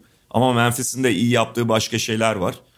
E, fakat onların bir kısmının playoff'ta ortadan kalkabileceğinden zaten şüpheleniyorduk. Ve özellikle ilk maçta Minnesota tamamen onları elinden almıştı e, Memphis'in. Hiç hücum reboundu üzerinden etkinlik kurmalarına, ikinci şans bulmalarına izin vermediler. Acayip bir savunma reboundu konsantrasyonuyla oynadı Minnesota. Steven Adams'ı da devre dışı bırakınca, oyun dışında bırakınca Minnesota, faal problemi de tabii bununla etken. E, Memphis çok büyük ölçüde kaybetmişti hücum reboundu etkinliğini. Ee, ikinci maçta tekrar onu biraz ortaya çıkardıklarını gördük ama ilk maç Minnesota açısından büyük ölçüde çok iyi uygulanmış, çok iyi oynanmış bir maçtı. Ee, ikinci maçta ama iş çok değişti. Ee, ya iki takım da rakibi top kaybına zorlama üzerine çok kurgulanmış. Zaten çok saldırgan, çok yırtıcı e, iki takım. İkisi de çok genç, tecrübesiz, çok istekli. Bu bir takım saçmalıklar yarattığı gibi gençlik ve şuursuzluk üzerinden e, erken foul problemine girmeler. Mesela ilk maçta Jaren Jackson Jr. abi 17 dakikada 5 foul yaptı. Yani 7 blok yapıp 5 foul yaptı yani. Böyle bir şey olur mu abi? Ve yaptığı foullerin 4 tanesi e, hani bloğa çıkarken savunma yaparken yaparsın. 5 tanesi alak 4 tanesi şey e, oyun içinde hücumda falan yaptığı fauller. Yani böyle şey olmaz abi ya. Yani bu kadar şuursuz. Ama işte bu tamamen istekten e, iyi niyetli ama. ikinci maçta da mesela Towns aynı durumu yaşadı. O da 5 foul yaptı. 3 tanesi gereksiz saçmalık. Gerçi Towns bunu play maçında da yapmıştı. Yani Towns'un geçmişi bu, bu açıdan karanlık. Ama iki tane çok istekli, acayip mücadeleci takım ve e, bunu taşıyacak bir sakinlik, olgunluk, oyun okuma olmadığı zaman ya tam bir üst düzey kolej maçı gibi oluyor. Yani birbirini parçalıyorlar sahada ama akıllı hamle yapıldığını çok fazla göremeyebiliyorsun belli açılardan. İlk maçta hakemler, pardon ikinci maçta hakemler bu yırtıcılığa izin vermeyince ilk çeyrek, ilk çeyrek 20 foul mi ne oldu zaten galiba değil mi? Öyle bir şey. Tekniklerle birlikte yani. Evet. Yani hiç maçlıktan çıktı yani. yani 50 küsur dakika sürmüş ilk çeyrek yani.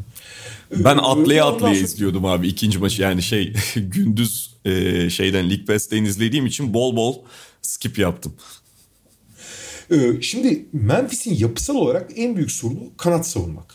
Yani fizikli kanat. Şimdi Anthony Edwards ilk maçta bunu paramparça yani bu sadece Anthony Edwards için geçerli değil yalnız. Carl Anthony Towns için de geçerli. Carl Anthony Towns'u da kanatla savunman lazım. Çünkü Carl Anthony Towns genelde bir kanat hücumcusu aslında. Fizikli bir kanat hücumcusu yani hücum anlamında konuşuyorum. Ee, şimdi bu konuda eşleşemediğin için e, zaten sorun yaşıyorsun. Fakat elindeki personeli mümkün olduğu kadar uygun kullanabilirsin. Bir kere abi Steven Adams'ın serisi değil bu abi. Steven Adams'ın serisi değil çünkü Steven Adams'ın Vanderbilt'in başına verip hani yardım getirmeye çalışıyor ama Steven Adams e, yapsam bile olmuyor. Steven Adams bir o çabukluğa sahip değil.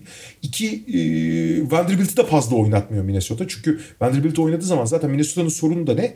Atanlar ve tutanlar var. Çok ayrılıyor takım. E, bu da başka sorunlar yaratıyor. Biraz daha iki taraflı oynayabilen oyuncuları daha en azından hücum tarafı yüksek oyuncuları oynatmaya çalışıyor. Vanderbilt o yüzden iki maçta çok az oynuyor. Normal sezondakine oranla. Ki böyle de devam ediyor. Sen onlarda Steven Adams'ı çekmeleri lazım. Steven Adams ikinci maçta e, ilk maçta da az oynadı. O foul problemine girdiği için ama. ikinci maçta yalnız 3 dakika oynadı bir daha girmedi sahaya.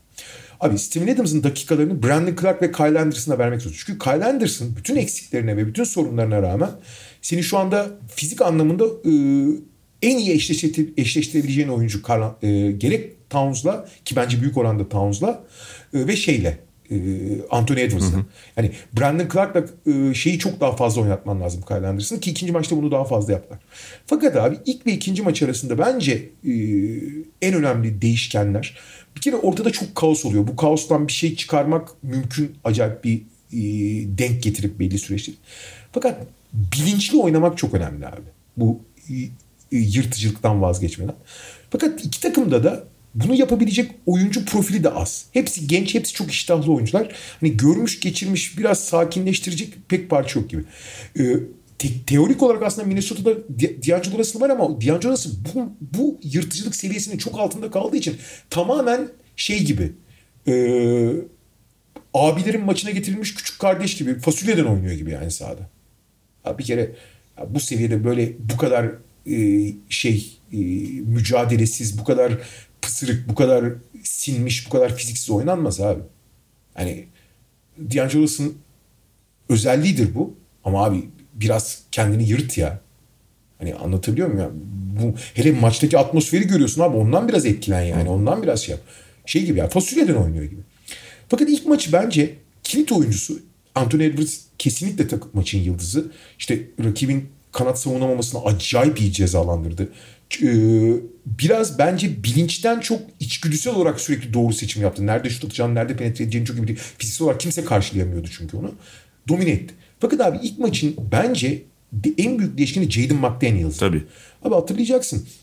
Minnesota sezon başında aslında Jaden McDaniels'la oynamak istiyordu Carl Anthony Towns yanında. Ama Jaden McDaniels e, hiç onları beceremeyince onları istedi. Yani oyunu iki taraflı oynayabilen e, Carl Anthony Towns'un yanına e, atlet dört numara gibi oynayamayınca Vanderbilt'le oynadılar. Onun savunma ve rebound özelliklerini kullanıp hani hücumda onu sıfır olarak kabul ettiler.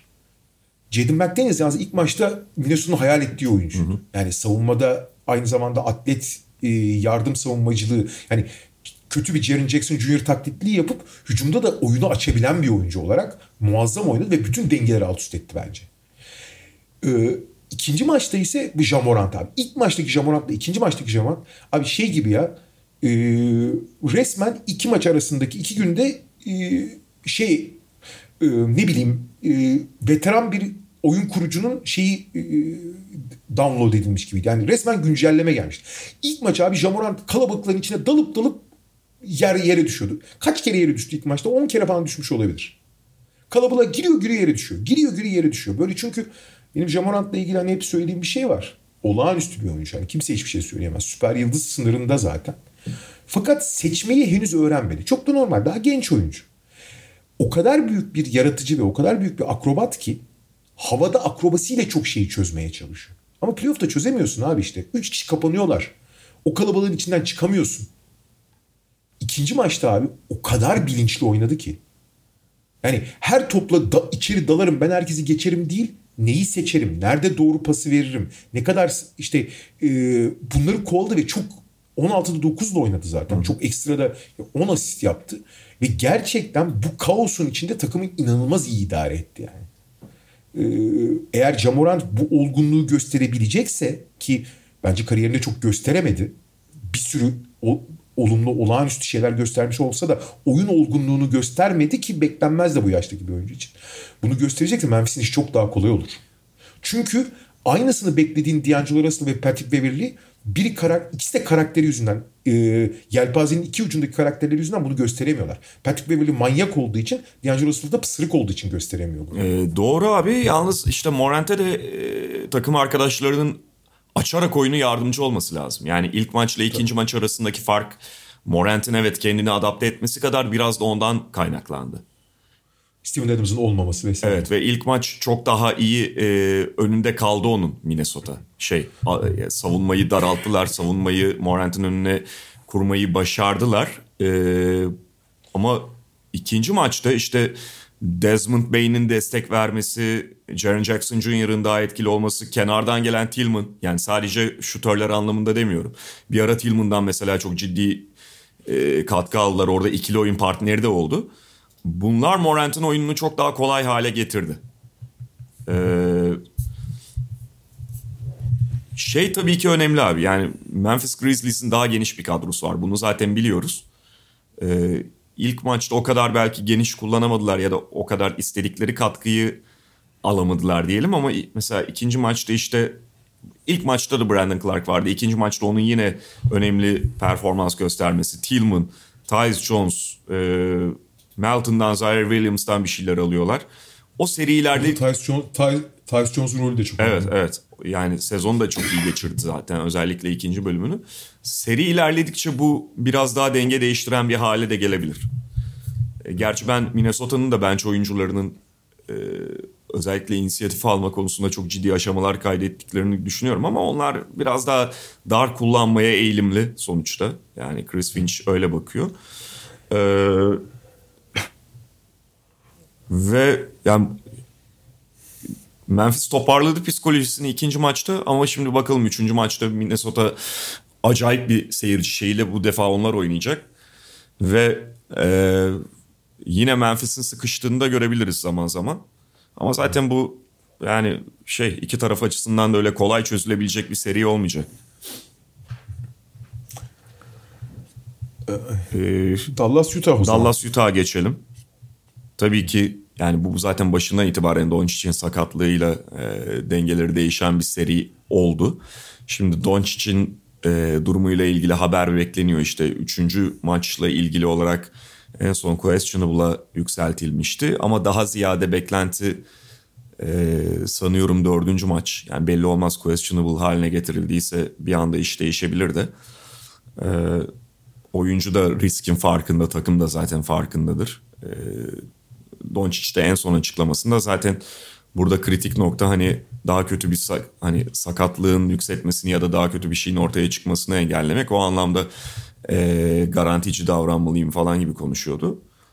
Ee, o zaman bu sezon oynamamalı abi. Ha işte yani onu söylüyor ama o söylemekle e, takıma ısrarda bulunmak perde arkasında yok ben oynayacağım idare ederim demek farklı şeyler ve biraz e, o konuda ısrarcı olabilir Doncic ya da oluyordur belki de. ve tabii ki Doncic'in orada olmaması çok şeyi değiştiriyordu. İlk maçında nitekim Utah kazandı. Ama ikinci maçta hani Doncic olmayan bir Doncic'i vardı. Ee, Dallas'ın Jalen Brunson'la. Ona Maxi Kleber'in de partner olarak katılmasıyla birlikte Utah'ın bir türlü durduramadığı bir şeyi ortaya çıkardılar. Ve yani eğer Doncic evet bir noktada dönecekse görüntüde o yönde Jalen Brunson e, o performans sadece birbirine getirmedi çok değerli de vakit kazandırdı Mavericks'e. Ve yani iki maçta gördük ki ulan Doncic olsa bayağı Utah bayıltır bunlar diyorsun yani. Tabii ki. Çünkü abi Doncic, yani Doncic e, zirve Lebron da dahil olmak üzere e, bir takımın ben bu kadar merkezinde ikinci bir oyuncu daha bilmiyorum abi. Yani e, Cleveland dönemi LeBron ki ilk ve ikincisi ikisi de farklı şekillerde olsa değil. Abi her şey Doncic'in varlığı ve Doncic üzerine kurgulanmış durumda. Yani işte iki tane dribbling yapamayan ama e, sert ve şütör kanat, Finney Smith blok, işte devrilen bir uzun Powell, işte Doncic'in yarattığı avantajları ikinci sayıya dönüştüren guard Brunson ilk beşte. Zaten e, beş kişiyle, yani teknik olarak aslında altı kişiyle oynuyorlar ama beş kişi demek lazım ona. E, her şey Doncic'in varlığı üzerine kurulu. Onu çektiğin zaman ve onun yerine Dinwiddie gibi bir e, o, yani bayağı zayıf bir taklidini getirdiğin zaman bütün bu sadece Doncic'ten Dinwiddie'ye inmiyorsun. Bütün takımın e, en ana kurgusu da düşüyor. Fakat abi şimdi Doncic'in olmadığı senaryoda daha doğrusu aslında Doncic olsa da bu çok çok farklı olmayacak ama Doncic tabii Powell'ı daha etkili kullandığı için bazı şeyleri değiştiriyor. Ee, Utah yenme formülü belli abi. Geçen sene Clippers'da gösterdi. 5 dışarıdasın abi. 5 dışarıdanın büyük avantajları belli dezavantajları var. 5 ee, tane şütöre ihtiyacım var bir kere her şeyden önce. Kavaysız e, elerken de aynı şey yapmışlar. Yani Gober'in boyalı alandaki etkinliğini düşürmek için herkes dışarıda ve böylece Gober'i e, kerte çıkarıyorsun. Boşa çıkarıyorsun. Yani bu kadar basit. Gober'le geçen sene Terence Mann'i tutuyorlar. Terence Mann köşeden üçlükleri atarak ki hani kariyerin en iyi performansı göstererek yenmişti. Bu sefer de Kleber'i tutmak zorunda kalıyorlar. 5 numara Kleber. Kleber şut atacak. Şimdi burada e, yani Dallas'ta ne yapacak abi? Yapabileceği tek şey var. Çünkü Davis Bertans'ı oynatamazsın. Trey Burke bütün sezon zaten oynamamıştı. Hiç bu savunmayı acayip aşağı çıkıyor. Oynatmıyorsun. Josh Green de iyi bir üçlükçü olmadığı için ama e, biraz bir şeyler göstermişti. Onu da hiç kullanamıyoruz çünkü Gober onu tutuyor. Tuttuğu zaman da bayıltıyor. Abi ne oldu? Powell'la başlıyorsun ama 5 dışarı diyorum için Powell'ı çıkarman lazım. Aslında 5 kişi oynuyorsun. Kleber'le oynamak zorundasın. Burada asıl soru işareti Kleber abi All-Star arasından sonra korkunç şut atıyordu. Hı hı. Benim fantezi takımımda olduğu için de biliyorum. %18 ile üçlük atıyordu abi. Korkunçtu. Ee, ama ona güvenir misin? Abi güvenmek zorundasın. Başka, yani başka çıkarın yok senin. 5 dışarıda oynayacağız. Gober'i etkinliğini düzelt, e, düşüreceğiz. Zaten Utah'ın en büyük sorunu ne? Utah hiç topa baskı yapamayan bir takım. Topa baskı yapamadığı için topla oynayacağız oynayacağız. Dışarıda işte pas vereceğiz. Üçlü bulan da atacak. İyi atarsak da kazanacağız. Formülü budur. İlk maç denediler. Ucuna kadar gittiler. Olmadı. İkinci maç kazandılar. Ve Kleber %19'la atan, %18,5'la atan Kleber 11'de 8 üçlük attı abi. Hı hı. Ve bu sayede Brunson da zaten maçın başına itibaren inanılmaz bir performans gösterdi. Topa hiç baskı yapılamadığı için o da 41 attı.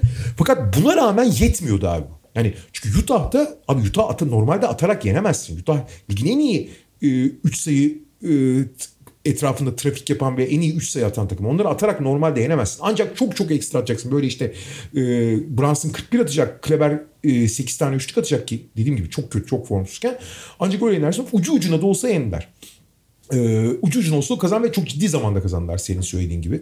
İşte 42-43 dakika oynatacaksın şeyi e, ana oyuncuları. E, zaten 3 oyuncu 40 43-44 dakika oynadı. Powell başladı ama esas süreyi de Kleber aldı yani sonuç itibariyle. E, Bertans biraz şut atabiliyorsa yani basketbol unutmamış olsa bu kadar çok var, yeri verimli olurdu bu seride ama basketbol unuttuğu için vazgeçiyorsun ondan. E, ama işte tek kazanma formülünü ucu ucuna da olsa kazandın. Ama burada abi Utah'a dönersek abi bu formülde yeni abi her sene aynı formüle yenilir misin ya?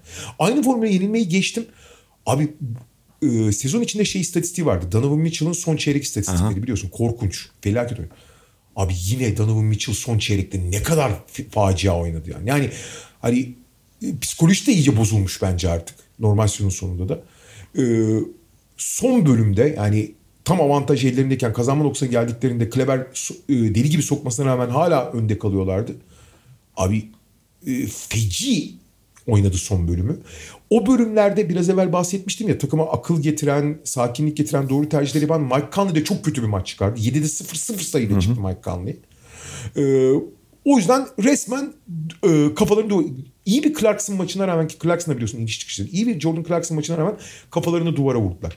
Ee, ve in, korkunç bir maç sonu. Yani Donovan Mitchell bence en büyük sorumluluk Donovan Mitchell'a. Çok kötü oynadı orayı. Çok kötü tercihler yaptı. Bitiremedi vesaire. Ee, ve şey e, kaybettiler. Bu arada şeyi söyleyeyim. iki maçta Rudy Gobert 6 top kullandı. Evet. Sadece. E, bu biraz şeyden yani e, Utah onu yeterince besleyemiyor ama e, Dallas'ta zaten stratejisi o. 5 dışarıda oynadıkları için Gobert'e gelir gelmez 3 falan kapanıyorlar. Yani hiç top Gobert'e top verdirmiyorlar zaten. Ee, ama Gober işini yapıyor bence. Yani boyalı alanda gene direncini yok. Boyalı alanda pek girmesi rakip. Rebound çok ciddi rebound üstünlüğü sağladı. İlk, ilk maçta anormal bir rebound üstünlüğü sağladı. Oradaki tek e, yani bence görevini belli oranda Kleber ile eşleşememesine rağmen yapıyor. Ama esas hikaye hiç oynuyor. Bir de abicim 5 dışarıda oynuyor rakip. Herkes dışarıda tamam mı? Abi ikinci maçta 3 top kaybetti ya Dallas. Ki onların iki tane, üçünü de Dinwiddie kaybetti. İki tanesini Dinwiddie e, bahçeye attığı için yani e, savunma zorladığı için değil. 3 biliyorsun NBA rekoru. Bir playoff maçında en az top kaybetme rekoru NBA'de 3. Bu hafta iki kere kırdı. İlk maçta Philadelphia kırdı. Bir kere de egal etti pardon. Bir de Dallas. O Toronto'dan hiç maça gelmediğini söylemiştik. 3 top kaybedilen maçta. Burada da abi yani bu kadar dışarıdan oynayan takıma bu kadar aciz bir dış savunma olur mu ya? 3 top kaybı nedir abi? Hepsinde Dinwiddie yaptı dediğim gibi. iki tanesini kendi saçmaladığı için. Ya Utah'ın zaten bu dış savunma perf- şeyi problemi sezon içerisinde çok gözüküyordu. Normal sezon içerisinde de. Şimdi bağıra bağıra kendini gösterdiğini e, görüyoruz. Yani dediğin o top kaybı sayısının azlığı bu Dallas'ı sadece 3 top kaybına zorlayabilmek. Ya hiçbir şeye zorlayamamak ve yani başa döneceğim tekrar. Jalen Brunson çok iyi bir oyuncu. Çok seviyorum.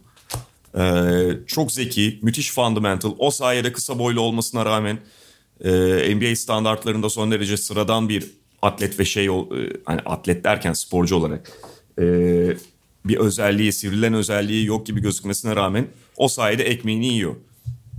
Önemli bir oyuncu ama Jalen Brunson'dan nasıl 41 yersin abi playoff maçında? Yani Jalen Brunson normali Doncic'in olmadığı bir eklemde ilk maçtaki gibi hani hep bili- biliyorsun Brunson e, çok olgun bir basketbolcu olduğu ve sonuçta fundamental'da gerçekten çok sağlam olduğu oyunu çok sakin oynadığı için e, şeydir hep kendi sevdiği noktalara gitmeyi bilir. Kendi istediği atışları bir şekilde bulur. Bulamadığında da atmaz zaten. Çok doğru da şut seçtiği için e, %50 bandında hep atmayı başarır yani Jalen Brunson. Ama Doncic'in yokluğunda daha fazla yük taşıması gerektiğinde ilk maçta ne olduğunu gördük. 24'te 9 mu ne atabilmişti? Yani yüksek volümde atması gerekti. Bu defa seçici e, olma gibi bir lüksü yok da atması gerekiyordu bir şekilde. Zorlaması, force etmesi gerekiyordu Jalen Brunson'ın. O da yüzdesine yansıdı. Ya Jalen Brunson 25'te 15 attı ve 41 sayı attı bu savunmaya karşı. Yani Jalen Brunson Ve sıfır, sıfır top Evet yani Jalen Brunson kendi normal sezon oyununu resmen şey e, arttırarak devam ettirdi bozulmadan. Utah buna izin veriyor işte. Utah savunmasının problemi bunlar. E, bu problemler devam ediyor. E, diğer tarafta senin bahsettiğin abi Gober'in az top kullanması. İşte e, çünkü takımda bir top trafiği yok zaten. Yani Gober'e indirmesine indirirsin topu. Fakat sen Gober'e topu Go- Gober sırtı dönükken birebir oynayacağı şekilde indirmek istemiyorsun zaten. Hareketli almasını istiyorsun. E bunu sağlayamıyorsun. Clarkson evet iyi oynadı mesela. Fakat problem Utah için şu. Koca takım bir Jordan Clarkson haline geldi. yani Jordan Clarkson kenardan e, kendi spesiyalitesini getiren bir oyuncu olmaktan çıktı. Ya da yani o hala o rolü oynuyor ama koca takım bir Jordan Clarkson gibi oynuyor artık. Top trafiği iyice azalmış durumda. Geçen playoff'tan beri bunu görüyoruz. Yani ikinci, ikinci maçta 19 asisti var e, şeyin Utah Jazz'ın. Ondan sonra da zaten işte Utah özel kılan üçlük şeyi falan da ortadan kalkıyor. Üçlük e, kalitesi ya da yüzdesi de ortadan kalkıyor. Bu defa Mavericks'in sınırlayabildiği bir takım haline geliyorsun. Ee, ben çok şey var çözmeleri gereken ya. Psikolojileri de hiç iyi değil abi.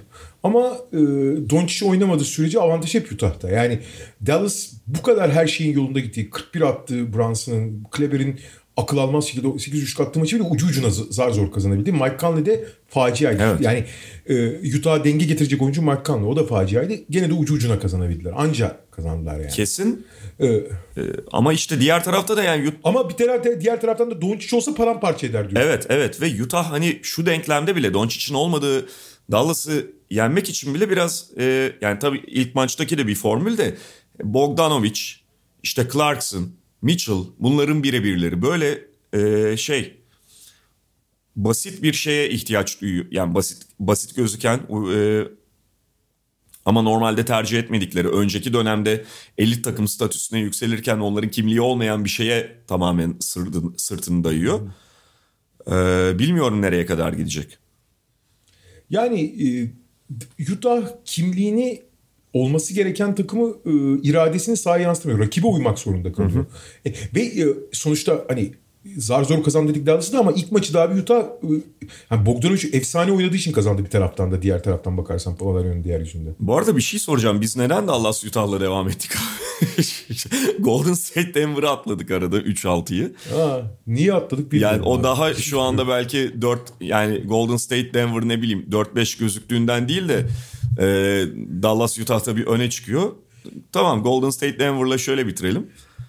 Şu ana kadar ilk turun en tek taraflı serilerinden biri oluyor. Ama Golden State açısından baktığımızda da işte bu NBA temposu içerisinde iki haftada falan hatta o kadar bile değil belki resmin ne kadar değişebildiğini, havanın ne kadar bulutluyken açabildiğini falan e, bir kez daha yaşıyoruz. Yani Aynen. bundan kısa bir süre öncesine kadar sezonun son iki bile değil üç ayını sakatlıklar nedeniyle ritminden uzaklaşarak geçirmiş. Önce Draymond Green'in ardından Stephen Curry'nin sakatlıklarıyla e, bildiğimiz kimliğinden çok uzaklaşmış. Ritmini kaybetmiş. Derecesi düşmüş. Bir ara yani dördüncü sıraya kadar da ilk e, şey e, playoff tablosunda düşme riskini yaşayan Golden State şu anda e, rakipleri sakatlıklar yaşarken Phoenix'i, Milwaukee'si bilmem nesi en önemli rakipleri sakatlıklar, problemler yaşarken en doğru zamanda sağlığına ve ritmine tekrar kavuşmuş takım görünümünde. Ve yani o kadar iyiler ki şöyle bir durum var, komik bir durum var. Stephen Curry döndü, kendinde buluyor. Ama önündeki adam o kadar iyi oynuyor ki Steve Kerr Jordan Poole'u kesemiyor ve Stephen Curry de şey yaptığı için orada e, bir ego show yapmadığı için tamam dediği için takım da iyi git yani ilk, ilk, ilk iki maçta problem yaşamadığı için Curry'i kenardan getirmeye devam ediyorlar. Kenardan gelen Curry de 23 dakikada 34'ü dayıyor Aynen. abi.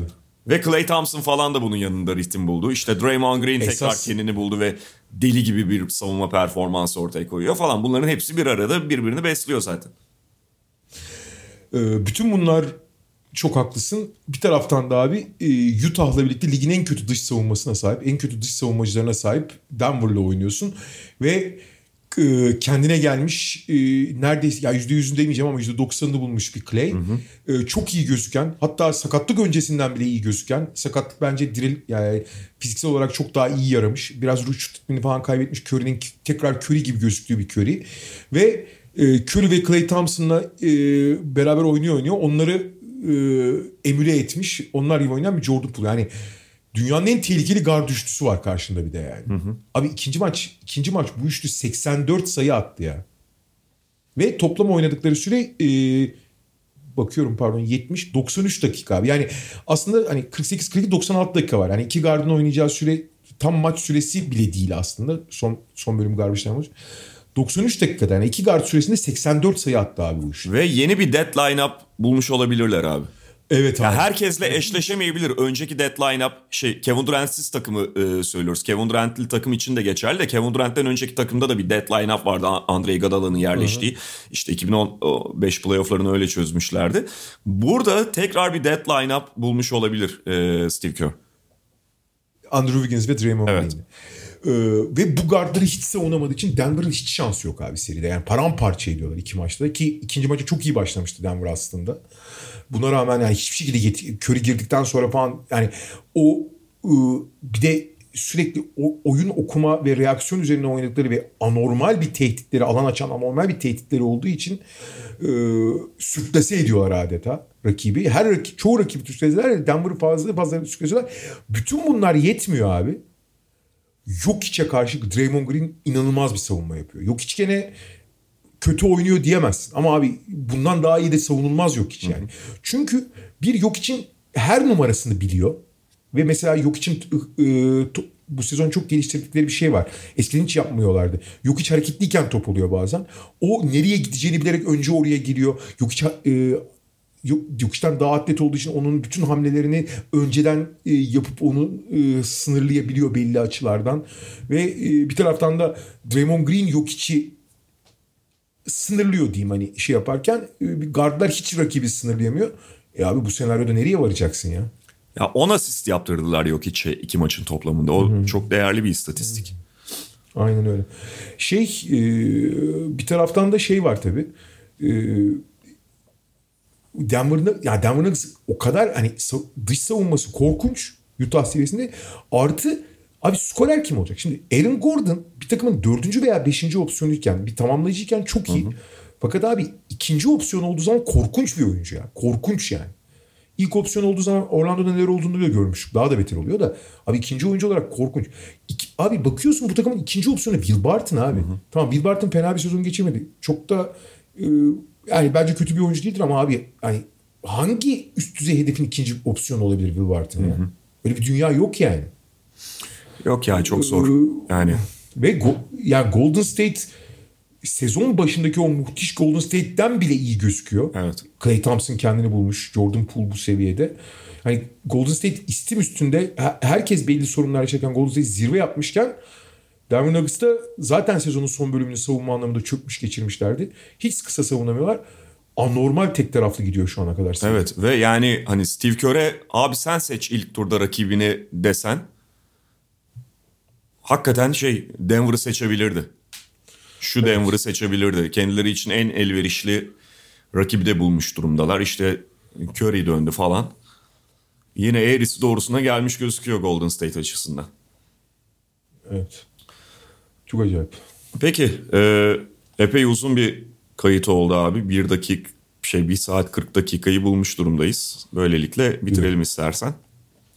Bitirelim abi. E, haftaya tekrar görüşmek üzere diyoruz Media Markt'ın sunduğu podcast'te. Hoşçakalın. Hoşçakalın. Mediamarkt Podcast'i sundu.